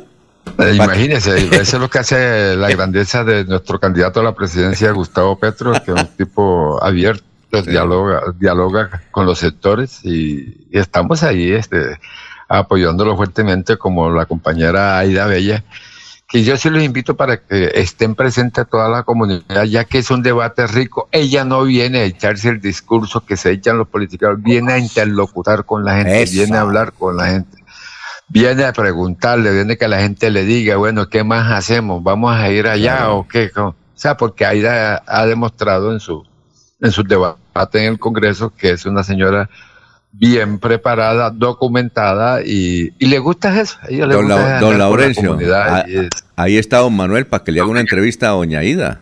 Don Laurencio. Ahí ¿Y dónde es está. que van a estar, Alfonso, para saber, para ir a ubicarla? Sí. Vamos a estar a la una, de la- vamos a estar a la una de la tarde en, en Girón, en el Parque Central, una de la tarde. Vamos a invitarlo a todos los periodistas para que vayan Ah, bueno. y hablen con ella. porque Perfecto. Esos son Habla. los debates que Santander necesita. Son los debates que tienen que ver con la vida de este departamento a la cual queremos, amamos mucho, y ahí ya está en condiciones de responderle todo lo que se ha venido haciendo en cabeza de ella en el Congreso de la Claro. República con estos temas, que si usted ve, son temas del ambiente, son temas sea, del claro. medio ambiente, son temas de la conservación de la vida. y, de- y del departamento de Santander, las obras de este departamento tan atrasado en vías, fundamentalmente hablar de eso. Muchas gracias, don Manuel de la Alfonso. Vega. Sí, ah, eh, don Eliezer. Miguel, Don- Miguel. Miguel, ah, perdón, don Miguel de la. Vega. Don Eliezer, lo escuchan. Muy amable, don, don Miguel de la Vega. Una pregunta para don Miguel. Usted eh, cita a Gustavo Petro como el próximo presidente de los colombianos. ¿Qué piensa de la presencia de Rodolfo Hernández, candidato a la presidencia de la República de Colombia, como el principal rival en esa aspiración de Petro a llegar a la presidencia? Se oyen voces en Santander y en otras regiones del país que indican que los que llegan a la final en las elecciones a la presidencia son Petro y Hernández. Hernández le gana la presidencia a Gustavo Petro. Nosotros consideramos que el doctor Rodolfo Hernández es un personaje en este departamento, tiene todas las condiciones para ser un buen candidato, solamente para ser un buen candidato, porque nosotros vamos a ser el presidente de la República con Gustavo Petro. Sin embargo, este, no desconocemos lo que el señor Rodolfo Hernández ha tenido en las últimas encuestas, pero nosotros nos seguimos manteniendo en las últimas encuestas de primero y siempre, cada encuesta casa, vamos subiendo más con la intención de voto. Sencillamente eso y creo que es un debate sano y y estamos listos para el 7 de agosto llegar a la Casa de Nariño con Gustavo Petro. Muy bien. Muchas gracias, don Miguel de la Vega. Éxitos en, en la reunión hoy con la doctora Aida Bella. Muy bien, allá los esperamos a ustedes y a toda la comunidad para que nos acompañen y oigan el conversatorio de Aida de los debates que viene dando en el Congreso con relación a Santander. Muchas gracias a todos sus oyentes. Ahí, ahí está don Laurencio y pues sobre todo para que le haga una entrevista a Aida Bella. Si ella van a permitir que esa vía Bucaramanga-Barranca Bermeja se llene de peajes porque le oficialmente Ah, está uno de los temas que ella Claro. viene dando también en, en el Congreso es el problema de los peajes que viene perjudicando y no porque los- nosotros seamos de la UP lo planteamos, ahí están los debates, ahí está todo el mundo que plantea la posición de AIDA con relación a estos temas tan importantes para Santander. Muy bien, muy amable, de doctor Miguel de la Vega, la- o señor Miguel de la Vega. Miguel, Miguel, Miguel. Miguel de la Yo Vega. le agradezco, doctor. no bueno, No, doctor, que esté muy bien. Que esté muy bien. Muy bien, sí, Laurencio, hay que preguntarle por la cuestión de los peajes. Son las 6 de la mañana, 29 minutos, estamos en Radio Melodía, vamos con más noticias, don Jorge, lo escuchamos. Don Jorge, bueno, entonces en Provenza, don Eliezer, mientras llega don Eliezer, dice Gustavo Penilla, como María Fernanda Cabal, Faisal Mustafa eran del ala marxista del Partido Conservador. ¿En serio? ¿María Fernanda Cabal del Partido Conservador del ala marxista? Ah, no, no sabíamos. Bueno, eh, don Eliezer, lo escuchamos. Don Alfonso, Egan Bernal volvería a caminar normalmente en dos o tres meses, advierten los médicos que lo trataron. El proceso de recuperación que tiene por delante el ciclista es dispendioso, pero eso pasa a un segundo plano cuando se tiene en cuenta que él está muy bien luego de las operaciones. Eh, el país está celebrando que fue dado de alta con imágenes, con la compañía del grupo médi- médico, eh, estuvo hospitalizado durante dos semanas por las múltiples fracturas que le dejó este grave accidente que sufrió al estrellarse contra un bus mientras entrenaba eh, contrarreloj, momentos del que se conoció, eh, se conocieron vi- videos que acompañaron todo este proceso de la operación. Entonces indican los médicos, Alfonso, que unos eh, dos o tres meses serán toda la etapa de recuperación para que el ciclista vuelva a caminar. Esperamos que esto suceda, que su juventud, que su estado físico, pues, y eh, también eh, la manera como aborde toda esta etapa de recuperación hagan que sea una realidad y que lo tengamos muy pronto ya caminando, moviéndose, valiéndose por sus propios medios, Alfonso. Oiga, Eliezer, ¿usted vio el video o vio el- la escena que presentó RCN Televisión sobre el accidente? Ahí se nota el semejante, como dicen en Barichara, guamazo. ¡Qué golpe tan berraco, ¿no? Está vivo Sí, de milagro. no Oiga, está no vivo de milagro. No sí, alcanzamos a captar porque el video no es, no es muy claro, pero uno se imagina que semejante golpe, oiga, y el muchacho está vivo, ¿no? Es increíble, ¿no? Vivo, vivo. vivo. 60 kilómetros por hora en una No. contrarreloj que llevaba en ese momento. Él estaba era dedicado a trabajar en la bicicleta y al tiempo. Por eso no pudo observar que el carro estaba parado. Por eso es lo que se llama en términos legales un accidente de trabajo. No, pero eso es de milagro. él Iba trabajando su bicicleta con toda. No tenía ningún elemento que lo llevara ahí protegido. Por eso fue la situación, Alfonso. Exacto. Imagínense semejante golpe y, y está vivo y ya recuperado, se está recuperando. Suponemos que va a llegar a- otra vez a las, a las carreteras eh, para competir, pero tremendo ese, ese golpe. Eso es lo, lo- lo que la gente dice. Eso es un verdadero milagro que no se haya matado el muchacho. Sí, dicen que, que volver a caminar, como indica la noticia, en dos o tres meses, pero que una recuperación total podría llevar por lo menos un año por las fracturas de fémur, eh, el problema en la rótula y todo el problema que tuvo en algunas vértebras de su columna. Entonces, esperamos es una buena y pronta recuperación, así no sea tan rápida, así sea un año, pero que se recupere totalmente esta figura del deporte nacional, Alfonso. Bueno, y él tenía contratico ya firmado, ¿no? Eso se lo respetarán. Claro. ¿Se lo respetarán o no? Claro. Yo creo que sí, ¿no? Quién sabe qué pasará, pero ya estaba agendado para, no sé si estaba para el Tour o estaba para la Vuelta a España, pero ya tenía todo listo para las competencias internacionales de este año. Sí, ¿no? Bueno, vamos a una pausa, son las 6 de la mañana, 33 minutos. Los oyentes, gracias a Juan eh, Ramírez, un saludo para el señor Miguel allá en Girón, Pedro Gómez Beor de Piedecuesta.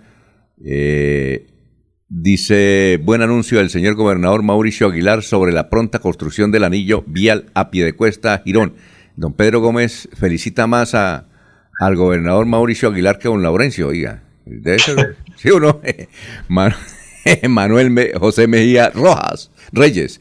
El señor Rodolfo Hernández es un estadista y no conoce el territorio nacional y no tiene, ah, pero dice, el señor Rodolfo Hernández no es un estadista y no conoce el territorio nacional y no tiene metas para gobernar el país. Su única lema es, le quito la chequera.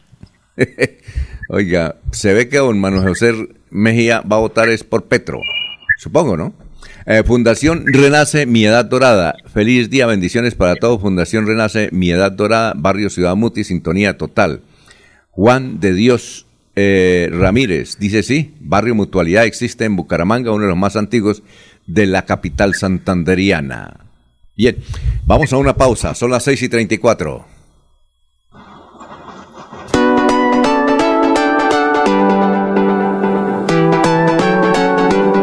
Melodía, Melodía, Radio Sin Fronteras. Escúchenos en cualquier lugar del mundo. Melodíaenlínea.com es nuestra página web. Melodíaenlínea.com, señal para todo el mundo. Señal para todo el mundo. Radio sin límites, Radio sin fronteras. Radio Melodía, la que manda en sintonía.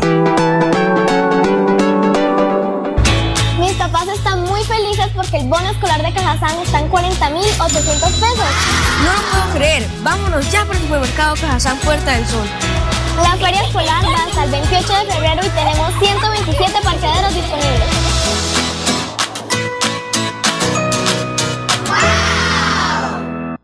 Yo sé que es lo bueno.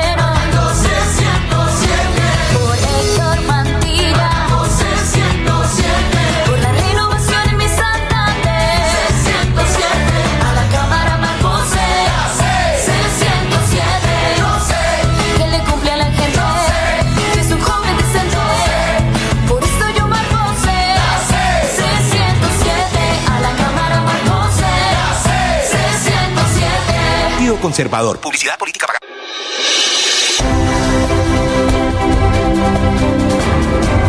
Información y análisis. Es el estilo de Últimas Noticias por Radio Melodía 1080 AM.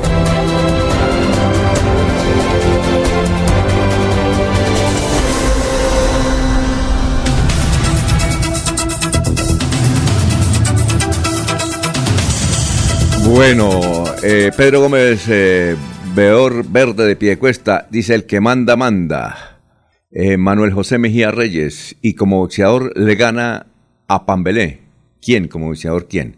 ¿Don Rodolfo? Tal vez. 6 y 36. Don eh, Jorge, ¿ya está? Vamos con más, Alfonso, noti- Vamos con más con una noticias. inquietud. A ver, ¿cuál con es la inquietud? inquietud política. A ver, ¿cuál es? Sí.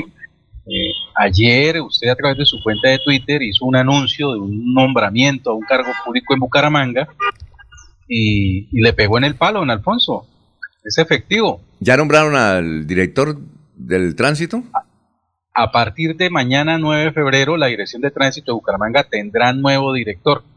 Pues Se trata del abogado Jorge Andrés Contreras Sánchez, eh, quien ocupa actualmente el, el cargo de secretario general de la Dirección de Tránsito.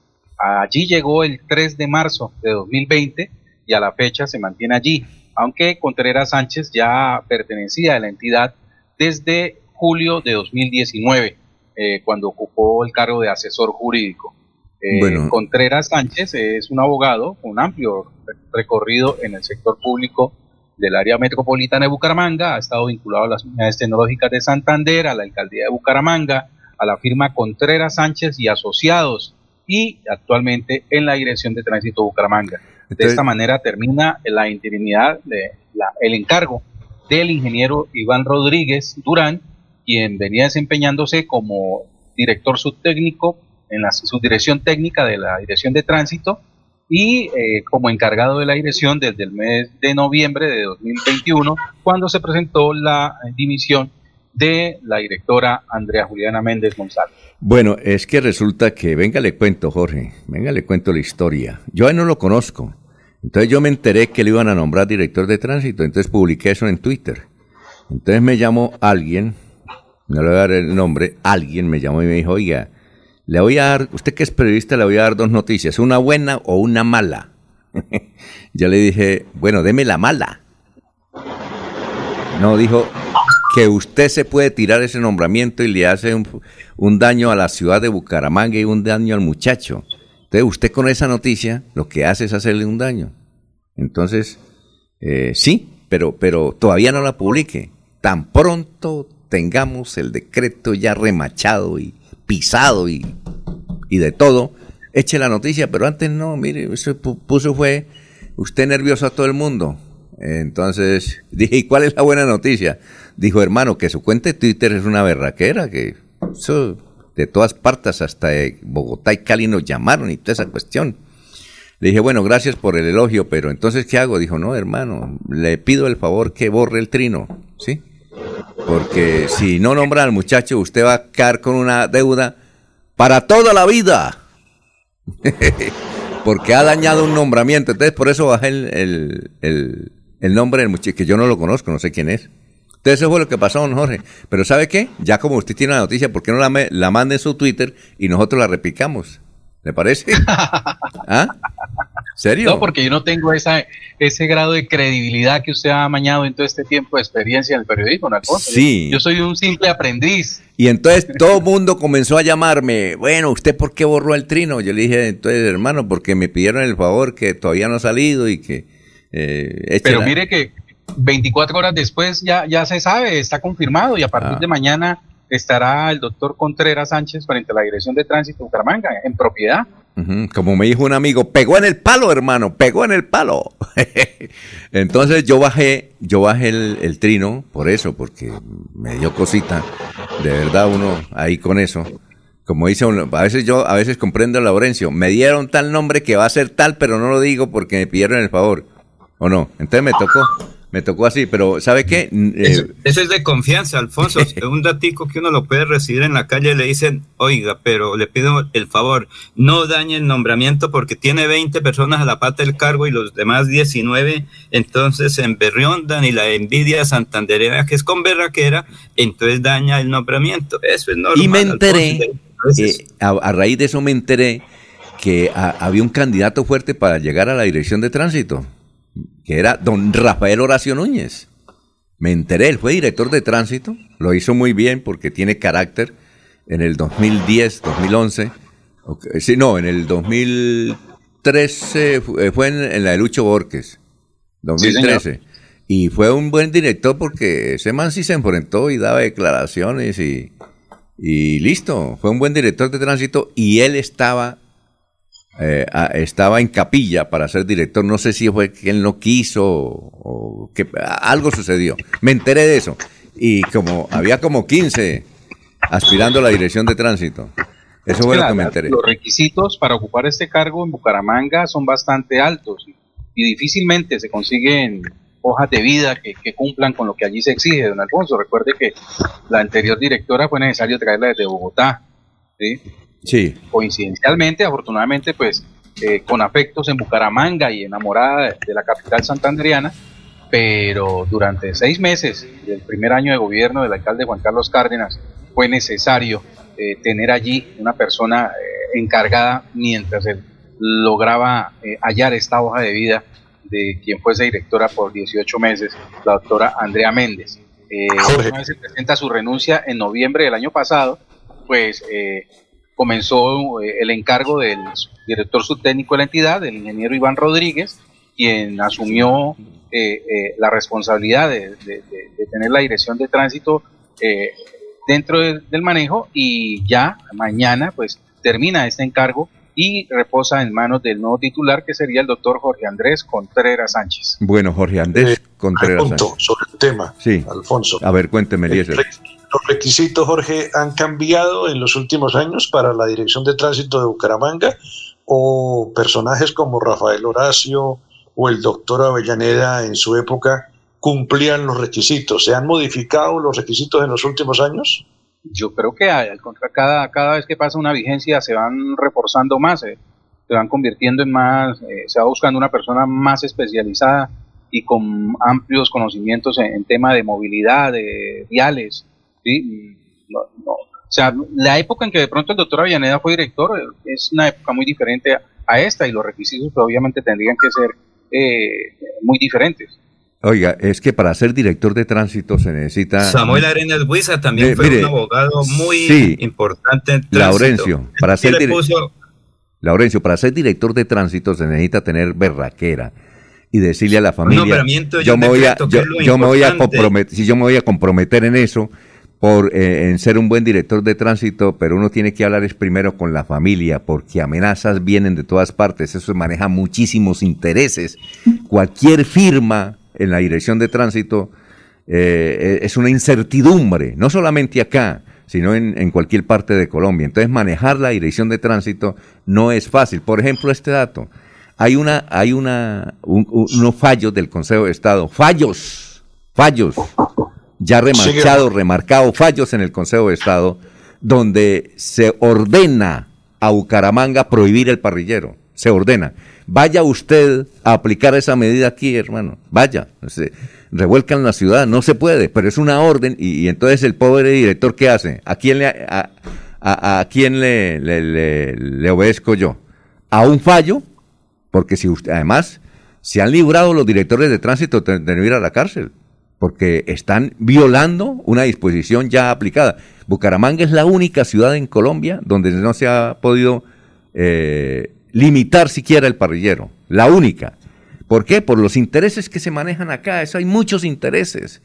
Eh, además del asunto burocrático. Entonces, quien, quien sea director de tránsito tiene que tener perrenque. Primero habla con su familia, trasladar a la otra parte y ejecutar el asunto, porque es difícil. El único que medio lo ha logrado es el doctor Samuel Arena Guisa, que él sí fue firme y mire los dolores de cabeza que tuvo. Eh, y también don Aquiles Torre Bretón, los dolores de cabeza que tuvo. No es fácil, no es fácil. El doctor eh, Julio Enrique Avellaneda también fue un, director de tránsito, pero no es fácil ser director de tránsito de una ciudad como Bucaramanga, donde se mueven muchos intereses de lado y lado. Eh, le cuento una anécdota. A ver, eh, no voy a dar el nombre del alcalde, porque si no me pillan en esa anécdota. Eh, había una disposición mm, que el alcalde le había aprobado de, a ver, ¿qué era? Eh, modificar el pico y placa. Ya el mismo alcalde había ordenado modificar el pico y placa, llamó en su época al director de tránsito un sábado y le dijo, bueno, eche el decreto, el pico y placa se va a manejar de, de en esta situación. ¿En qué situación se va a manejar? Se va a manejar en el sentido de que estos son los horarios. Eso fue el sábado. Y al lunes a las 6 de la mañana lo estaba llamando, baja el decreto. No se puede hacer. Entonces, hermano, ven ustedes que es difícil ser director de tránsito en la ciudad de Bucaramanga. Oiga, Alfonso, otro nombre que quedó por fuera, Germán Torres Prieto, que fue director de tránsito en el gobierno del ingeniero. Ah, por eso, por eso. Y mire, eh, dice Luis José Arevalo Durán, el único requisito en Colombia para ocupar un cargo público es que lo nombre. es que lo nombre. Sí, señor, don Jorge, ¿no? El único requisito. Un decreto de nombramiento. Bueno. Obviamente cumpliendo con los requisitos, porque no es tampoco que lo nombre, cumpliendo una serie de requisitos. El decreto es lo fundamental, Alfonso. Muy bien. Eso en, en política como en el fútbol, lo único cierto es lo que ya pasó. ¿Sabe quién dice eso? Don Ernesto Samper Pisano. Dice, en política, lo único bueno es lo que ya pasó, lo único fijo, ¿no? Lo único fijo es lo que ya pasó. Bueno, son las 6 y 47, estamos en Radio Melodía. Mario Castaño al Senado, marca N9 en el tarjetón, el senador de las regiones. Mario Castaño por ti, por mí, por mi familia para servir, porque el pueblo digno quiere vivir.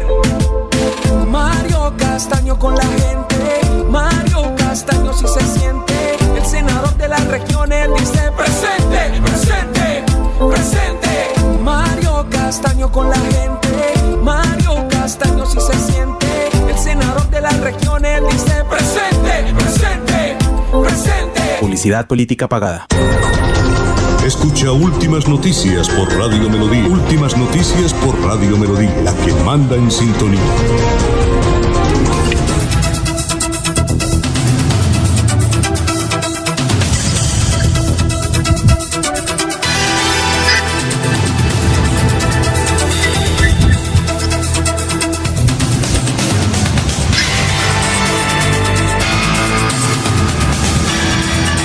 Bueno, vamos con más noticias, don Jorge, a esta hora. Estamos en Radio Melodía, son las 6 y 48. Así es, don Alfonso, 13 meses de atraso completa la construcción de una escuela rural en Sabana de Torres, en la que se invierten 1.800 millones de pesos. Por ese motivo, 54 estudiantes de la vereda Payoa 5 no han regresado a clases presenciales, informó el presidente de la Junta de Acción Comunal, Baldomero Muñoz Cáceres. La obra fue adjudicada mediante licitación pública por, el por la anterior Administración Municipal de Sabana de Torres en septiembre de 2019 a la Unión Temporal Escuela Tagui Payoa, con un plazo de entrega de tres meses, confirmó el secretario de Planeación e Infraestructura del municipio, Ricardo Salgado Medina. Dijo que en mayo de 2020 suspendieron los trabajos al informar a la alcaldía que la electrificadora de Santander no les había certificado el cumplimiento del reglamento técnico de instalaciones eléctricas. Ese es el mismo argumento que tiene el representante legal de las empresas contratistas, Nelson Triana, para no terminar la escuela que tiene un avance del 95%, aseguró el secretario de Planeación e Infraestructura. Según el funcionario, eh, fal- falta la instalación de un ascensor, las redes eléctricas, ventanas, cielos rasos y una baranda para las escaleras. Salgado Medina añadió que energizando la institución, los contratistas procederán a instalar las redes eléctricas y el ascensor y a hacer las pruebas respectivas. En los siguientes 10 días se harán la limpieza para abrir nuevamente la escuela. Bueno, hay una, eh, un perfil de Twitter en Bogotá que se llama Historia de Bogotá. Hace muchos años, eh, no sé en qué, pero hace muchos años dice titular del periódico El, eh, El Tiempo. Metro en cinco años, anuncia alcalde electo. Ah, la primera vez que eligieron a Enrique Peñalosa. Y también ese mi- mismo perfil trae una noticia eh, de 1987 del tiempo. Dice, en 1987, en Bogotá, Bogotá tendrá metro en tres años. 1987, o sea, 1990, y todavía están en el asunto. Don Eliezer, noticias a esta hora, son las 6 y 51. Don Alfonso, por eso admiro yo tanto a la ciudad de Medellín. Ya están iniciando, hicieron ya el lanzamiento de las obras para la construcción de la tercera línea del metro. Ya el metro de la 80 comienza a convertirse en una realidad. Ya tiene la troncal principal, tiene otra que parte en San Antonio, el sector céntrico de Medellín, y ya anunciaron la tercera línea del metro en la ciudad de Medellín. Mientras tanto, como usted dice, pues Bogotá sigue con este cuento. Esperamos que ahora sí, pues los años sean mucho más eh, cortos o el tiempo de espera mucho más corto en Bogotá para que la capital del país tenga el metro. Vacunación, Alfonso, en Florida Blanca. Se anuncian eh, vacunas desde las 7 de la mañana hasta las 3 de la tarde en el centro comercial Metro de Florida Blanca y en el centro comercial Caracolí desde las 8 de la mañana hasta las 3 de la tarde en el Caracolí. Van a aplicar la vacuna de Sinovac, primera dosis y segunda dosis para niños de 3 a 11 años. Van a aplicar AstraZeneca, la segunda dosis para población eh, que esté pendiente y dosis de refuerzo de AstraZeneca para mayores de 18 años después de, las, de los cuatro meses de la aplicación de la segunda dosis. Y la vacuna de Janssen también la van a aplicar en Florida Blanca en estos centros comerciales, dosis única para mayores de 18 años y dosis de refuerzo también para mayores de 18 años que ya tengan la segunda dosis o la primera parte de, de el cuadro de vacunación hace cuatro meses. Vacunación en Florida Blanca. Hágase vacunar. Dígale sí a esta señal de vida que nos están dando para todos los habitantes del planeta. Bueno, Olga Lucía Pineda, que es una directiva de las unidades tecnológicas de Santander, dice lo siguiente. Evidentemente, en el 2020 éramos 17 mil eh, estudiantes. Hoy regresamos 22 mil. Volvimos con más fuerza, con más sueños, con más anhelos. En unidades tecnológicas de Santander lo hacemos posibles. Don Laurencio, lo escuchamos a esta hora. Alfonso, intenso trabajo visitando a Santander, Alfonso. Héctor Guillermo Mantilla Rueda es alcalde de Florida Blanca, quien se desplaza por diversos municipios de Santander. Pero, doctor Mantilla, ¿qué ha encontrado en ese recorrido? Hable un poco de su actividad como eh, candidato al Congreso de Colombia. Estamos muy contentos, Laurencio. Llevamos ya eh, casi 18 meses de estar recorriendo el departamento, inicialmente escuchando las necesidades, ahora ya en el desarrollo de esta campaña. Y día a día, cada vez que llegamos a un municipio, son más los equipos que se incorporan, el cariño de la gente, el fervor de querer realmente un cambio una transición en el Congreso de la República y oxigenar las caras que hoy tenemos allá, que lamentablemente en su gran mayoría no han hecho la tarea, ni han gestionado ni han legislado. Vamos creciendo y no tenemos la menor duda de que vamos a hacer la votación mayoritaria entre todas las cámaras de representantes de Santander Así como lo fuimos en el 2015, la votación mayoritaria de la alcaldía de Floria Blanca en toda la historia, estoy seguro que en el, con el fervor que se ha suscitado en Santander y con lo que han visto en Héctor Mantilla, un proyecto político a 30 años donde pensamos en región y no tanto en partidos, vamos a ser mayoritarios en toda esta elección. A nivel de Santander, ¿cuál es la preocupación de la comunidad? ¿Qué es lo que dicen? ¿Qué es lo que piden que haga desde el Congreso? Hay tres líneas de acción, tres proyectos claros de ley que tenemos en este momento de cerca de 47 que le apuntan a diferentes ejes. Lo primero, mire, en materia de gestión, definitivamente Santander es el departamento con las peores vías del país. Hay que realmente pararse en la raya al próximo presidente de la República y se necesita un congresista a la Cámara que realmente le taque burro al presidente y le exija mega inversiones, billonarias, no millonarias, para poder solventar el retraso vial que tenemos hoy en el sector rural, pero también en las vías nacionales. Mire, es triste ver que no tengamos la doble calzada Barbosa-Bucaramanga, ni siquiera hacen proyección, cuando hace rato debe haberse hecho una realidad. Muy bien, son las 6 de la mañana, 55 minutos, 6 y 55. Eh, eh, Horacio José Serpa mm, ya dio la... Vamos a hablar de algunos datos políticos. Horacio José Serpa se vinculó a la campaña de Alejandro Char, precandidato a la presidencia de la República.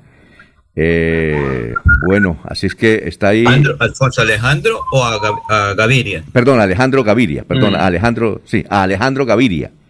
Alejandro Gaviria eh, se vinculó ayer el doctor Horacio José Serpa, que está apoyando aquí en el departamento de Santander a la Cámara de Representantes, a nadie más ni nadie menos que a Dani Ramírez, es alcalde de Piedecuesta. Está por un grupo ahí del Movimiento de la Esperanza. Y, Y a eh, Moreno al Senado. ¿Y a quién? Moreno. Moreno, que fue candidato a la alcaldía de Barranca Bermeja, ¿no es cierto? Sí, señor, de Barranca para Colombia, dicen ellos. Ajá, perfecto. ¿Qué otras noticias políticas saben ustedes? Bueno, sabemos eso, que el doctor Horacio José ya está entonces con Alejandro Gaviria. La otra noticia es que el eh, doctor Alejandro Char decidió continuar la campaña, habló con sus compañeros de opción a la presidencia de la República de Equipo Colombia y mencionó que no se retira pese a todo. Vamos a ver hasta, dónde termina eso. Eh, ¿Algunos otros datos políticos tienen ustedes? Alfonso, que José Alfredo Marín Lozano está recorriendo el país. Este, esta semana va a estar en Bogotá, va a estar por Boyacá, va a estar en Cundinamarca y otras regiones del país para lograr esos 100 mil votos que, como lo dijo doña Elisa Domínguez de Rueda el pasado sábado, el viernes, perdón, va a ser una de las listas que va a obtener una significación votación en Santander y Colombia. el señor Marín Lozano. Pero también en el Partido del Centro Democrático ahí tiene una serie de inquietudes porque Néstor Díaz Saavedra está un poco preocupado porque ninguno de la lista lo quiere apoyar al Senado después de que muchos de ellos dijeron estamos listos para apoyarlo y el presidente, el presidente del Centro Democrático, Álvaro Uribe Vélez, le tocó venir por Santander para impulsar este importante nombre que es hombre de paz del municipio de La Paz en el sur de Santander. Bueno, perfecto. Son las 6 de la mañana, 57 minutos. Entonces, ninguno de la lista de los siete que están aspirando a la Cámara de Representantes van a apoyar a don Néstor Díaz eh, Saavedra, ¿no? Ninguno. Eso ¿verdad? es lo que dicen y eso fue lo que parece que quedó. O sea, cuando la gente dice, bueno, doctor Néstor Díaz, usted tiene un apoyo significativo en Santander de parte de los uribistas pura sangre. Y entonces aquí quienes están impulsando su candidatura al Senado por los que integran la lista. Por eso les dijo Uribe, quiero disciplina de partido, quiero que se cumplan ciertos propósitos regionales. Bueno, Pero difícil, es ha sido difícil por parte de los candidatos a la Cámara del Centro Democrático en Santander poder eh, apoyar esa iniciativa que tiene el respaldo de- del director del partido, porque es que, eh, según dicen, es muy difícil eh, tratar los temas con, con el candidato Díaz Saavedra. Eh, dicen que en esa campaña todo mundo toma decisiones, que no hay jerarquía, que no hay dirección, y por eso pues prefieren hacer alianzas con candidatos de otra región del país. ¿Qué dice Eliezer? Eh, Jorge, también se podría decir que, que no tiene peso o que ha perdido la fuerza el, el respaldo del expresidente Uribe a, a sus candidatos, es decir, no le creen en Santander eh, esa, esa, esa, esa recomendación que hace el expresidente para que su candidato sea don Néstor y sea el apoyado, sea el ungido con los votos en la región. No creo que no es que no le crean, sino es que si algo ha hecho Uribe con su partido es que él, no toma esas decisiones hacia las regiones, son las regiones las que tienen que actuar por iniciativa propia. Él no puede meterse todo el partido en la cabeza, para eso hay delegados, para eso hay un director ejecutivo, para eso hay directorios regionales. Pero por eso que le tocó venir le a impulsar el la nombre de. Santander. Bueno, perfecto. Alfon- eh, Jorge, pero hasta hace cuatro años muchos de los candidatos que salieron en Santander no salieron por ser eh, eh, Juan Gómez, ni Pedro Martínez, ni, ni María Martínez, ni, Mar- ni María Mejía. Salieron porque tenían la bendición de Uribe. No, recuerde que Santander tiene dos congresistas, el primero de ellos, Oscar Villamizar, que llegó al partido con una organización eh, eh, de campaña completamente hecha. De ahí los resultados. Muy bien. Pero yo, Vamos me a una, que no, no es así, don Eliezer. bueno, vamos a una pausa. Vamos a una pausa. Se necesita empleadas para trabajar en restaurante como cocineras y meseras. Presentarse en la calle 37, número 947, barrio Alfonso López, teléfono 642-0272. Repetimos, se necesitan empleadas para trabajar en restaurante como cocineras y meseras. Presentarse en la calle 37, número 947, barrio Alfonso López, teléfono 642-0272. Repetimos, calle 37, número 947, barrio San Alonso y teléfono 642-0272. Aquí Bucaramanga, la bella capital de Santander. Transmite Radio Melodía, Estación Colombiana, HJMH, 1080 kilociclos, 10.000 vatios de potencia en antena, para todo el oriente colombiano. Cadena Melodía, la radio líder de Colombia. Los invitamos a sintonizar el programa Curación Natural de la Unidad Médica Biológica del Dr. Ricardo González, de lunes a viernes en los horarios 7 y 30 y 9 y 30 de la mañana y los sábados 7 y 30 y 12 del mediodía. Aquí encontrará la orientación profesional para todo tipo de enfermedades, tratamientos con medicamentos naturales. Llame y agende su cita médica al 313-392-2623, 313-392-2623. Aquí están las últimas noticias, las noticias de la hora. Mucho gusto. Florentino Mesa les presenta la vuelta al mundo en 120 segundos. El presidente de Estados Unidos, Joe Biden, en un contundente mensaje advirtió que si Rusia invade a Ucrania, la OTAN y sus aliados estarán preparados y amenazó con desconectar el gasoducto Nord Stream 2 en reunión con el canciller alemán Olaf Scholz en la Casa Blanca. El presidente de Francia, Emmanuel Macron, aseguró en su visita al Kremlin que su homólogo ruso Vladimir Putin se mostró abierto a su propuesta de construir garantías concretas de seguridad para todos los estados en la crisis ucraniana. Las conversaciones para reactivar el acuerdo nuclear con Irán se retomaron este martes en Viena y se espera que las mismas puedan hacer que Estados Unidos se adhiera. Los contactos se reinician tras 11 días de pausa de los equipos negociadores de Alemania, Francia, Reino Unido, China, Rusia e Irán. El gobierno de Nicaragua acusó a El Salvador de una invasión de buques militares en sus aguas territoriales y de querer poner fin a su tratado de límites marítimos con Honduras.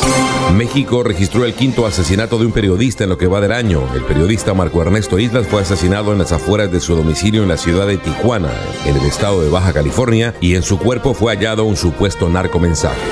Estados Unidos impuso restricciones de visa al expresidente de Honduras Juan Orlando Hernández por corrupción significativa. Honduras logró resolver la disputa sobre quién dirigirá el recién elegido Congreso gracias a que el diputado disidente del partido gobernante Jorge Cálix aceptó retirar su pretensión de dirigir el Congreso. Luis Redondo, aliado del gobierno, asumió la jefatura. El presidente de Perú, Pedro Castillo, rechazó las supuestas injerencias de su equipo de confianza en la toma de decisiones y denunció intentos de golpe de Estado ante la crisis política que atraviesa el país por una recomposición del gabinete ministerial. Gran Bretaña rechazó un comunicado de China en el que Beijing afirma su apoyo hacia Argentina respecto de sus reclamos sobre las Islas Malvinas en momentos en que las relaciones entre Londres y la potencia asiática se mantienen tensas. Esta fue la vuelta al mundo en 120 segundos.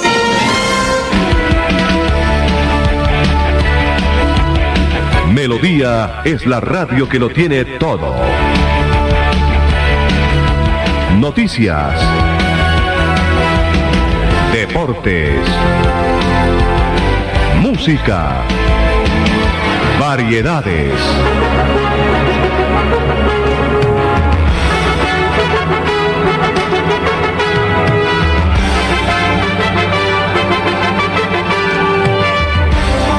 Melodía La Grande.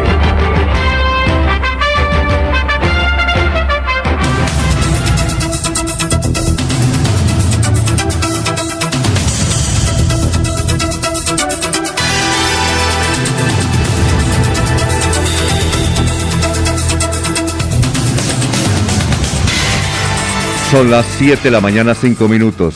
Diego, ¿nos escucha? Usted está en Orlando, ¿verdad? Sí, Alfonso, ¿cómo está? Die- Diego, usted ha hecho eh, la sección todos los días, pero es que tengo una gran invitada aquí que me tocó mu- con muchas dificultades traerla acá, imagínese.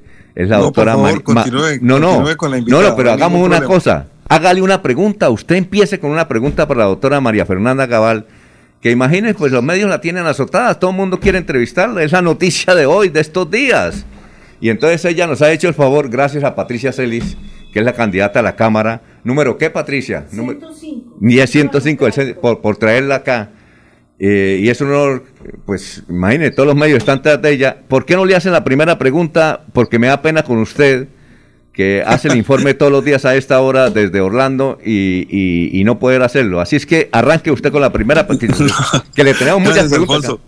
Gracias por, por, el, por el respeto y por tenerme en cuenta, pero yo considero que son ustedes los más indicados para hablar con la candidata. Yo simplemente quiero, quiero eh, decirle a la candidata que a pesar de que no comparto algunas de sus ideas, sí me parece una persona muy valiosa para la democracia de nuestro país, eh, con sus opiniones certeras, fuertes, decididas y que le, deseo la mejor suerte en esta campaña eh, que seguramente va a tener y va a contar con el respaldo de miles de colombianos por su trabajo y por lo que ha hecho eh, desde, desde el Congreso de nuestra nación. Eh, simplemente eso, Alfonso, y continúen y no hay ningún problema. Mañana estamos eh, nuevamente para hablar del tema. Gracias, muy amable. Verá, doctora María Fernanda, gracias por estar con nosotros. Eh, mm, ante todo, muy buenos días. Muy buenos días. Todo bien, ¿no? Bueno, sí, siempre bien. Muy bien. Eh, eh, usted ya ha hablado sobre la eh, conversación que dieron a conocer los medios de comunicación, usted hablando con, supuestamente con un militar y donde se refirió a términos no santos a, a varios, entre ellos al doctor Duque, a José Obdulio Gaviria y a otros. Ya. Eh, y dado las explicaciones. Oh, Pero una cosa, mm, mañana es el Día del Periodista. Y usted criticó fue a los periodistas que habían sacado esa noticia. Sabe, doctora, que con todo respeto, que eso es noticia porque usted es importante.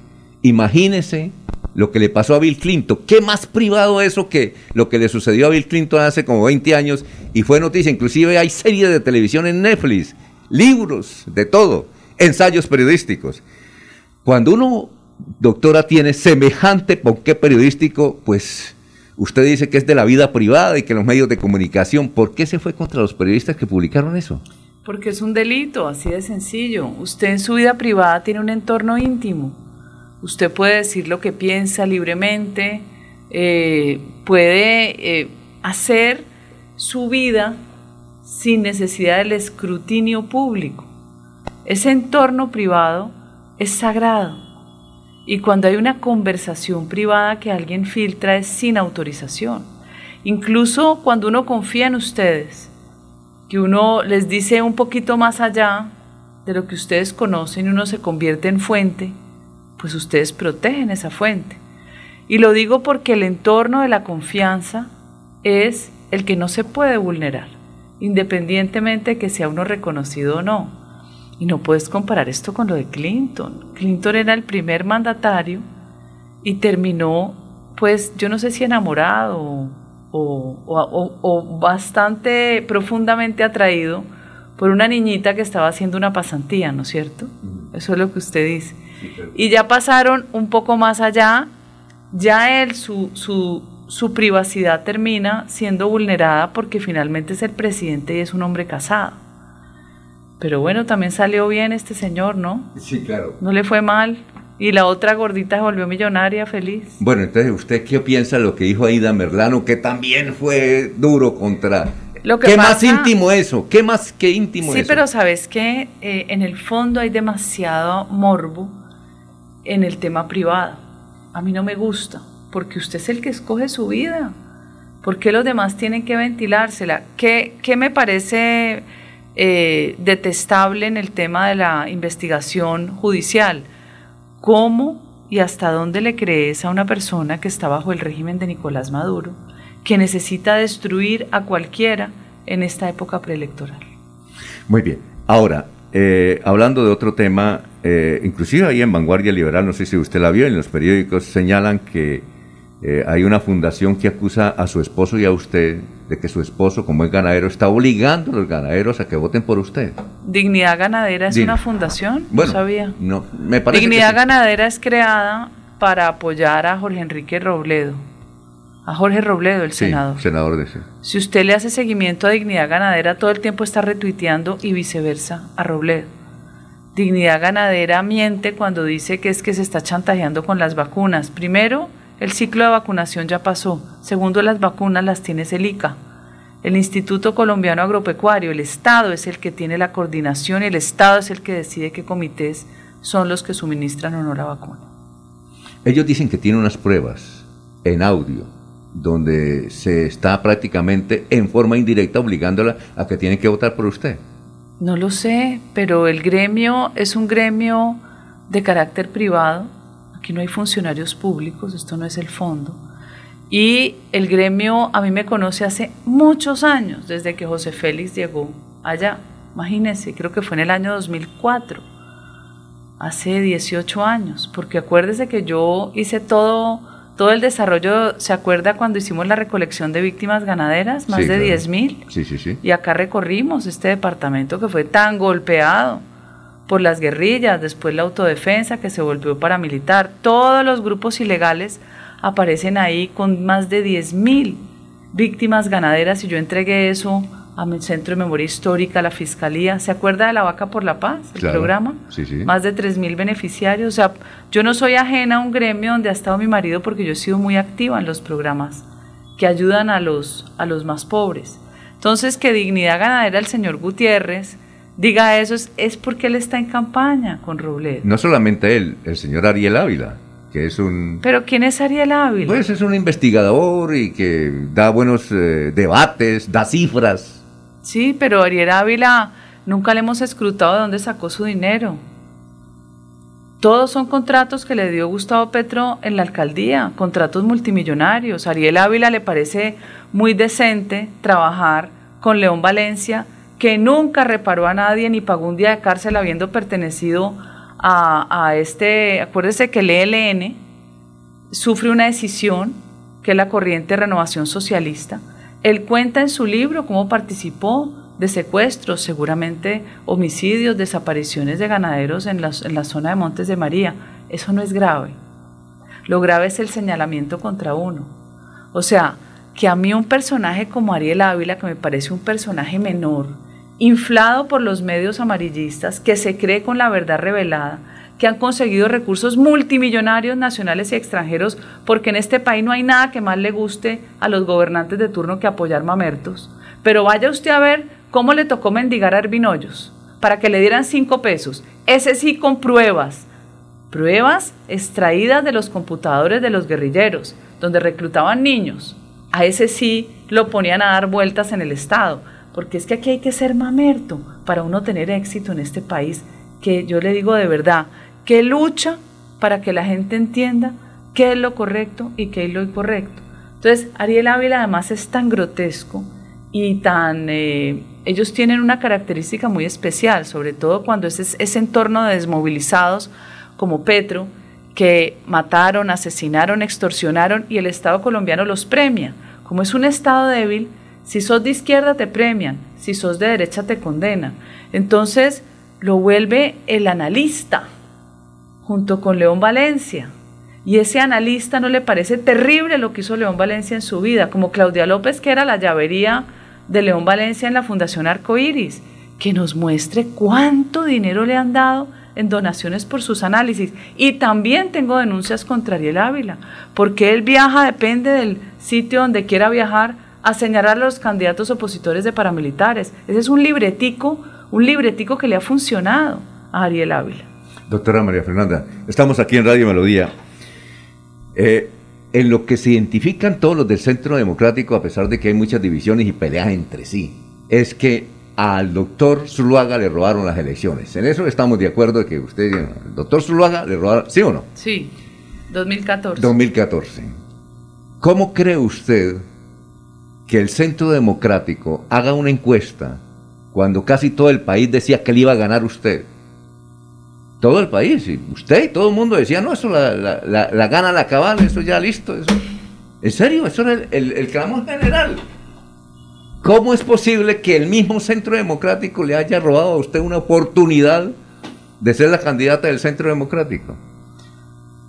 Pues, a ver, yo siento que los resultados no reflejaron la realidad, porque nosotros teníamos la asesoría de una empresa que hace toda la medición permanente, no de una red, todo lo basea y toda esa métrica eh, da un resultado.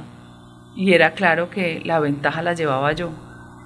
¿A qué nos expusimos? Y yo también soy responsable de eso. A confiar en que era suficiente un método muy novedoso, porque hasta las mismas encuestadoras decían esto es fuera de lo común, lo que se practica, a confiar en que había una veeduría y una firma auditora. Finalmente salieron los resultados, mal hubiera hecho yo, como muchos me aconsejaron, retírese, ese partido no la quiere, abra un movimiento nuevo. Me parece que no era el momento porque si uno acepta unas reglas, pues uno también tiene la culpa de los efectos de esas reglas. Lo triste es que la buena fe muchas veces es abusada en este, en este universo físico, en este plano, ¿no? Cuando vos crees, como cuando firmas un contrato de compraventa y te tumban. Yo acepté las reglas del juego. Eh, lo que no me gustó nunca es, primero, que la firma auditora no auditara la totalidad de las encuestas desechadas, que era un compromiso. Después dijeron que lo hicieron. Y segundo, la selección de los municipios donde se aplicó la muestra, que es falso, que lo, que lo eh, conciliaron con nosotros los precandidatos. A mí nunca me mostraron qué municipios fueron. Pero bueno, esa, esa es una página que ya pasó. Eh, dejó cicatrices, dejó divisiones, pero finalmente primero está el país. Este país no puede seguir jugando con candidatos tan peligrosos. Muy bien, a ver mis compañeros que seguramente están que se pregunta don Eliezer, don Eliezer Galvis que está en el sector de Provenza. Doctora María Fernanda, eh, ¿es legal, es ilegal, es un delito eh, la filtración de, esa, de ese diálogo, de esa llamada suya, donde creo que tilda también de mamerto al presidente, al presidente Duque? ¿Está defraudada con el gobierno del presidente Duque, doctora María Fernanda? La filtración es ilegal, es un delito. Eh, si yo quisiera actuar contra la persona que me grabó, que debe ser el interlocutor, lo podría perfectamente hacer incluso con el medio. Eso ya veré porque como yo, yo, tengo una filosofía en la vida que uno no puede andar eh, viendo o, contestándole a cada perro que le ladra porque entonces la vida sería muy amargada finalmente o a cada persona que le tira una piedra. Sí, yo he estado muy desilusionada, pero lo he manifestado desde el principio, ¿sabe? Porque yo siento que este país se merece realmente ser liberado, pero no la liberación que nos vende la izquierda, ¿no? que es la liberación eh, preludio de la esclavitud. Es la liberación de entender que el individuo es capaz si solamente se le brinda el acceso a unas herramientas. Por ejemplo, ustedes que son un pueblo próspero, podrían ser infinitamente más prósperos si también gozaran de esas herramientas. Ustedes son una raza forjada en la adversidad, siempre lo he dicho. Ustedes les tocó la loma, la geografía escarpada, el animal la cabra, todo lo, difícil, lo inaccesible. Y por eso el comportamiento siempre es guerrero, es desafiante. No dejaron que la geografía los, los menguara. Distinto nos pasa a los que nacemos en el plano, ¿no? Que uno es mucho más cómodo. ¿Eso qué quiere decir? Que en un país que tiene todas las bendiciones, pero también forjado eh, desde su independencia en una sociedad terriblemente violenta, porque eso no se puede olvidar. Esta es una, una, una comunidad con rasgos a través de la historia de, de intolerancia y de violencia extrema. Si nos dieran las herramientas que tienen los países ricos, ¿cómo cambiaría esto? ¿Y a qué voy yo? a una frase que después le oí al ingeniero, que fue una frase mía en campaña. Colombia no goza de la economía capitalista de mercado. Siempre nos han dicho, es que el, el modelo falló, el modelo económico. No, no ha fallado el modelo porque no se ha aplicado el modelo económico capitalista. ¿Qué significa eso? Que usted acceda a un crédito Usted no puede ser sostenible cuando usted tiene 5 millones de personas en el gota a gota y cuando todo Colombia está cartelizado. Detrás de cada ley hay un dueño. Se benefician 3, 5 y el resto quedamos en la olla. Y me incluyo yo también, porque a pesar de tener privilegios, cuando voy a acceder, tampoco accedo. ¿Cómo le pasará? ¿Cómo, ¿Qué vivirán las demás personas que no tienen lo que uno tiene, incluidas las relaciones públicas y la capacidad de gestión. Si Colombia entiende que tiene que generar el acceso al capital con unos intereses pagables, que a usted no le toque pagar cinco veces su casa ni tres veces su carro, este país cambia porque usted con platica en el bolsillo resuelve la vida. Ese para mí es el elemento fundamental de corregir unas deficiencias estructurales de mercado. Son las 7.20 minutos. Bueno, es que al diputado Oscar San Miguel hágame el favor y me manda otra vez el mensaje que está muy bueno, la pregunta para la doctora el, del partido de la U, la, para la doctora María Fernanda Cabal. Oscar, fuera tan amable, porque es que me llegan casi 50 eh, preguntas al mismo tiempo. A ver, don Jorge, lo escuchamos. Jorge. Con, los buenos días, sí señor, con los buenos días a la senadora María Fernanda Cabal. Eh, eh, bastante se ha hablado en el país con respecto a la reforma, a la necesidad de hacer una reforma a la justicia, alegando que cada día esta está más politizada en nuestro país. ¿Comparte todavía esa, idea de reformar la rama judicial en Colombia? ¿Y cuál sería esa propuesta en el nuevo Senado de María Fernanda Cabal para avanzar hacia ello? Mira, eh, Colombia tiene un pésimo diseño institucional, especialmente respecto a la justicia. Es miedoso que nosotros soportemos como ciudadanos que nos presumimos libres tener un Estado con cinco altas cortes. Cinco altas cortes es un riesgo para la libertad individual. Pensémoslo en términos filosóficos y de teoría del Estado. Cinco altas cortes es insostenible. ¿Qué ha pasado en la historia de los tribunales constitucionales en el mundo? Que terminan no protegiendo el texto constitucional, no siendo fieles al espíritu de la naturaleza de la norma que emana del Congreso, sino que cada magistrado se siente con la potestad de interpretar la ley. ¿Qué pasa con eso? Que empezás a apartarte de el origen propio de la motivación a ser subjetivo en tus apreciaciones. Por eso salen sentencias que son completamente alejadas del bienestar común y se vuelven criterios y opiniones privadas. Eso es peligrosísimo.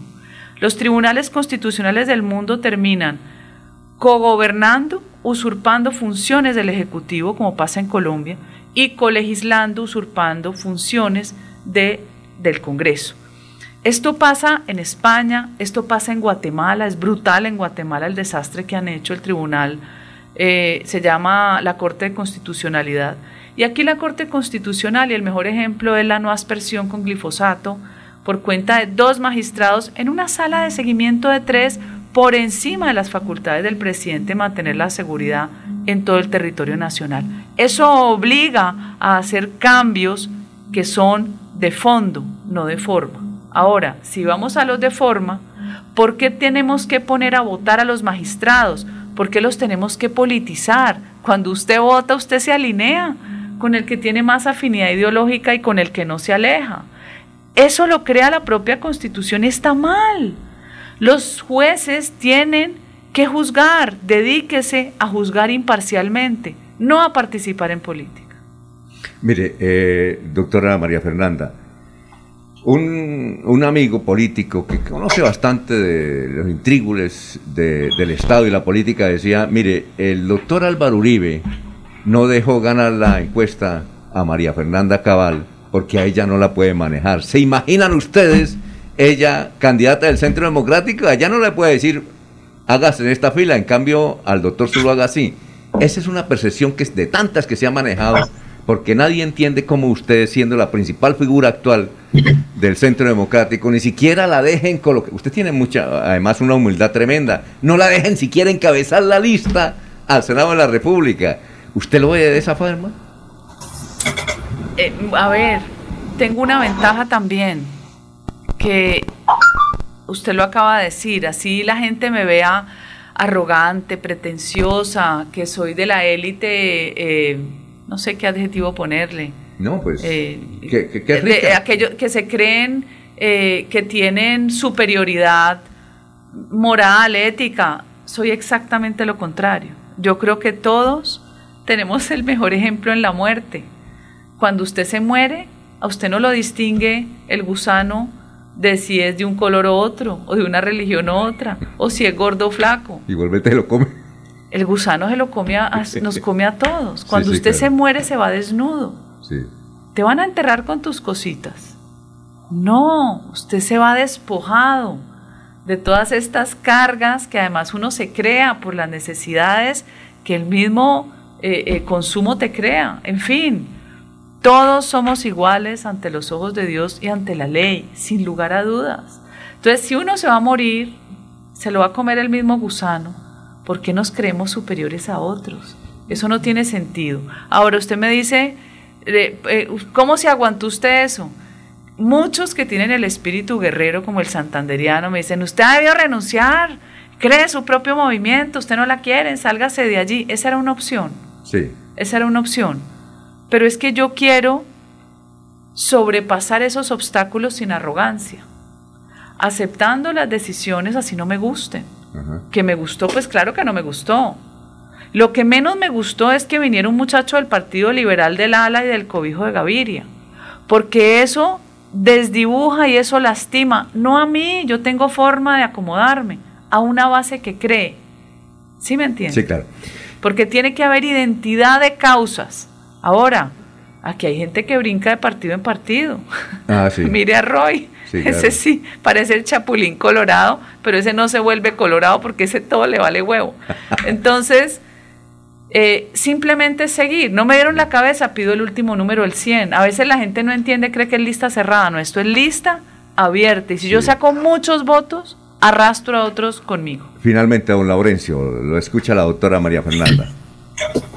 Luego de la clase de, per- de moralidad en periodismo, señora senadora, gracias. Antes, antes de la día del periodista. Viene usted a llevarse unos boticos de todas maneras a Santander. Álvaro Uribe se llevó 80 mil votos. Néstor Díaz Savera lo metieron en el lío de ser candidato al Senado. Entonces la situación es un poco compleja. ¿Qué ¿Cuál es el compromiso con esta tierra? ¿También viene a llevarse unos boticos y nos olvida después? No, yo nunca me he olvidado de ustedes porque yo sí que siento afinidad. Mira, yo tengo, eh, cuando uno se siente a gusto en una región, a uno le gusta volver. A mí el temperamento santanderiano me gusta, así como en Norte de Santander. Yo siento que tengo identidad de causa. Ahora te digo una cosa. De todo lo que hice en la campaña, lo que más me gustó fue reunirme con las juntas directivas del sector real de la economía y una de esas fue con FENAVI. Estuvimos con los de FENAVI Valle, pero en FENAVI Valle también estaba Pacho Serrano, que murió hace muy poco. Pacho siempre entusiasta, ¿no? Siempre con esa capacidad de generación de riqueza. Me decía María Fernanda, mira, estamos haciendo obras por impuestos en el norte del valle, quiero que vayas. Esa invitación me quedó pendiente. Como empresarios, obras por impuestos les permite construir bienes públicos hasta en un 20%. Debería ser hasta un 50% para que no se lo roben los alcaldes o los gobernadores o, o- de esos impuestos el gobierno central, porque usted como empresario de su platica va a dejar el beneficio, me decía Pacho, María Fernanda, lo hicimos en el tiempo, sin otro sí y sin sobrecostos. Lo recuerdo como nadie hoy. Creo que eso estuvo grabada esa reunión. Cuando el sector real de la economía te da el pálpito de por qué no generan riqueza, que generalmente es por una resolución o un decreto de algún tecnócrata del gobierno de turno, generado o derivado de una ley que sale del Congreso, que por lo general, valga la redundancia, son más las leyes malas que las buenas, destruyen la capacidad de generar eh, empleo y riqueza. Si nosotros trabajamos de la mano del sector productivo, diseñando la política pública, esto cambia. Bueno, muchas gracias. Y gracias. ¿Cuál es el número? La cuñita suya, Patricia Celis, porque por usted, eh, eh, la doctora María Fernanda Cabal está acá, que prefirió a Radio Melodía y no a, a tantos medios que le están buscando. A ver, Patricia, ¿cuál es el número? ¿Hablo acá? Sí, sí, rápido. 105 Centro Democrático. Bueno, Soy la fórmula de María Fernanda Cabal en Santander. bueno gracias, y doctora María Fernanda, éxitos. Gracias y el número 100, ¿no? Sí, claro. 100% coherente, 100% cabal y yo lo recuerdo a usted mucho y me encanta como periodista. Bueno, gracias, muy amable. Son las 7 de la mañana, 30 minutos. Últimas noticias los despierta bien informados de lunes a viernes. En todas las áreas de la información regional, un periodista de Últimas Noticias registra la información en Radio Melodía 1080 AM y en melodíaenlínea.com. Director Alfonso Pineda Chaparro.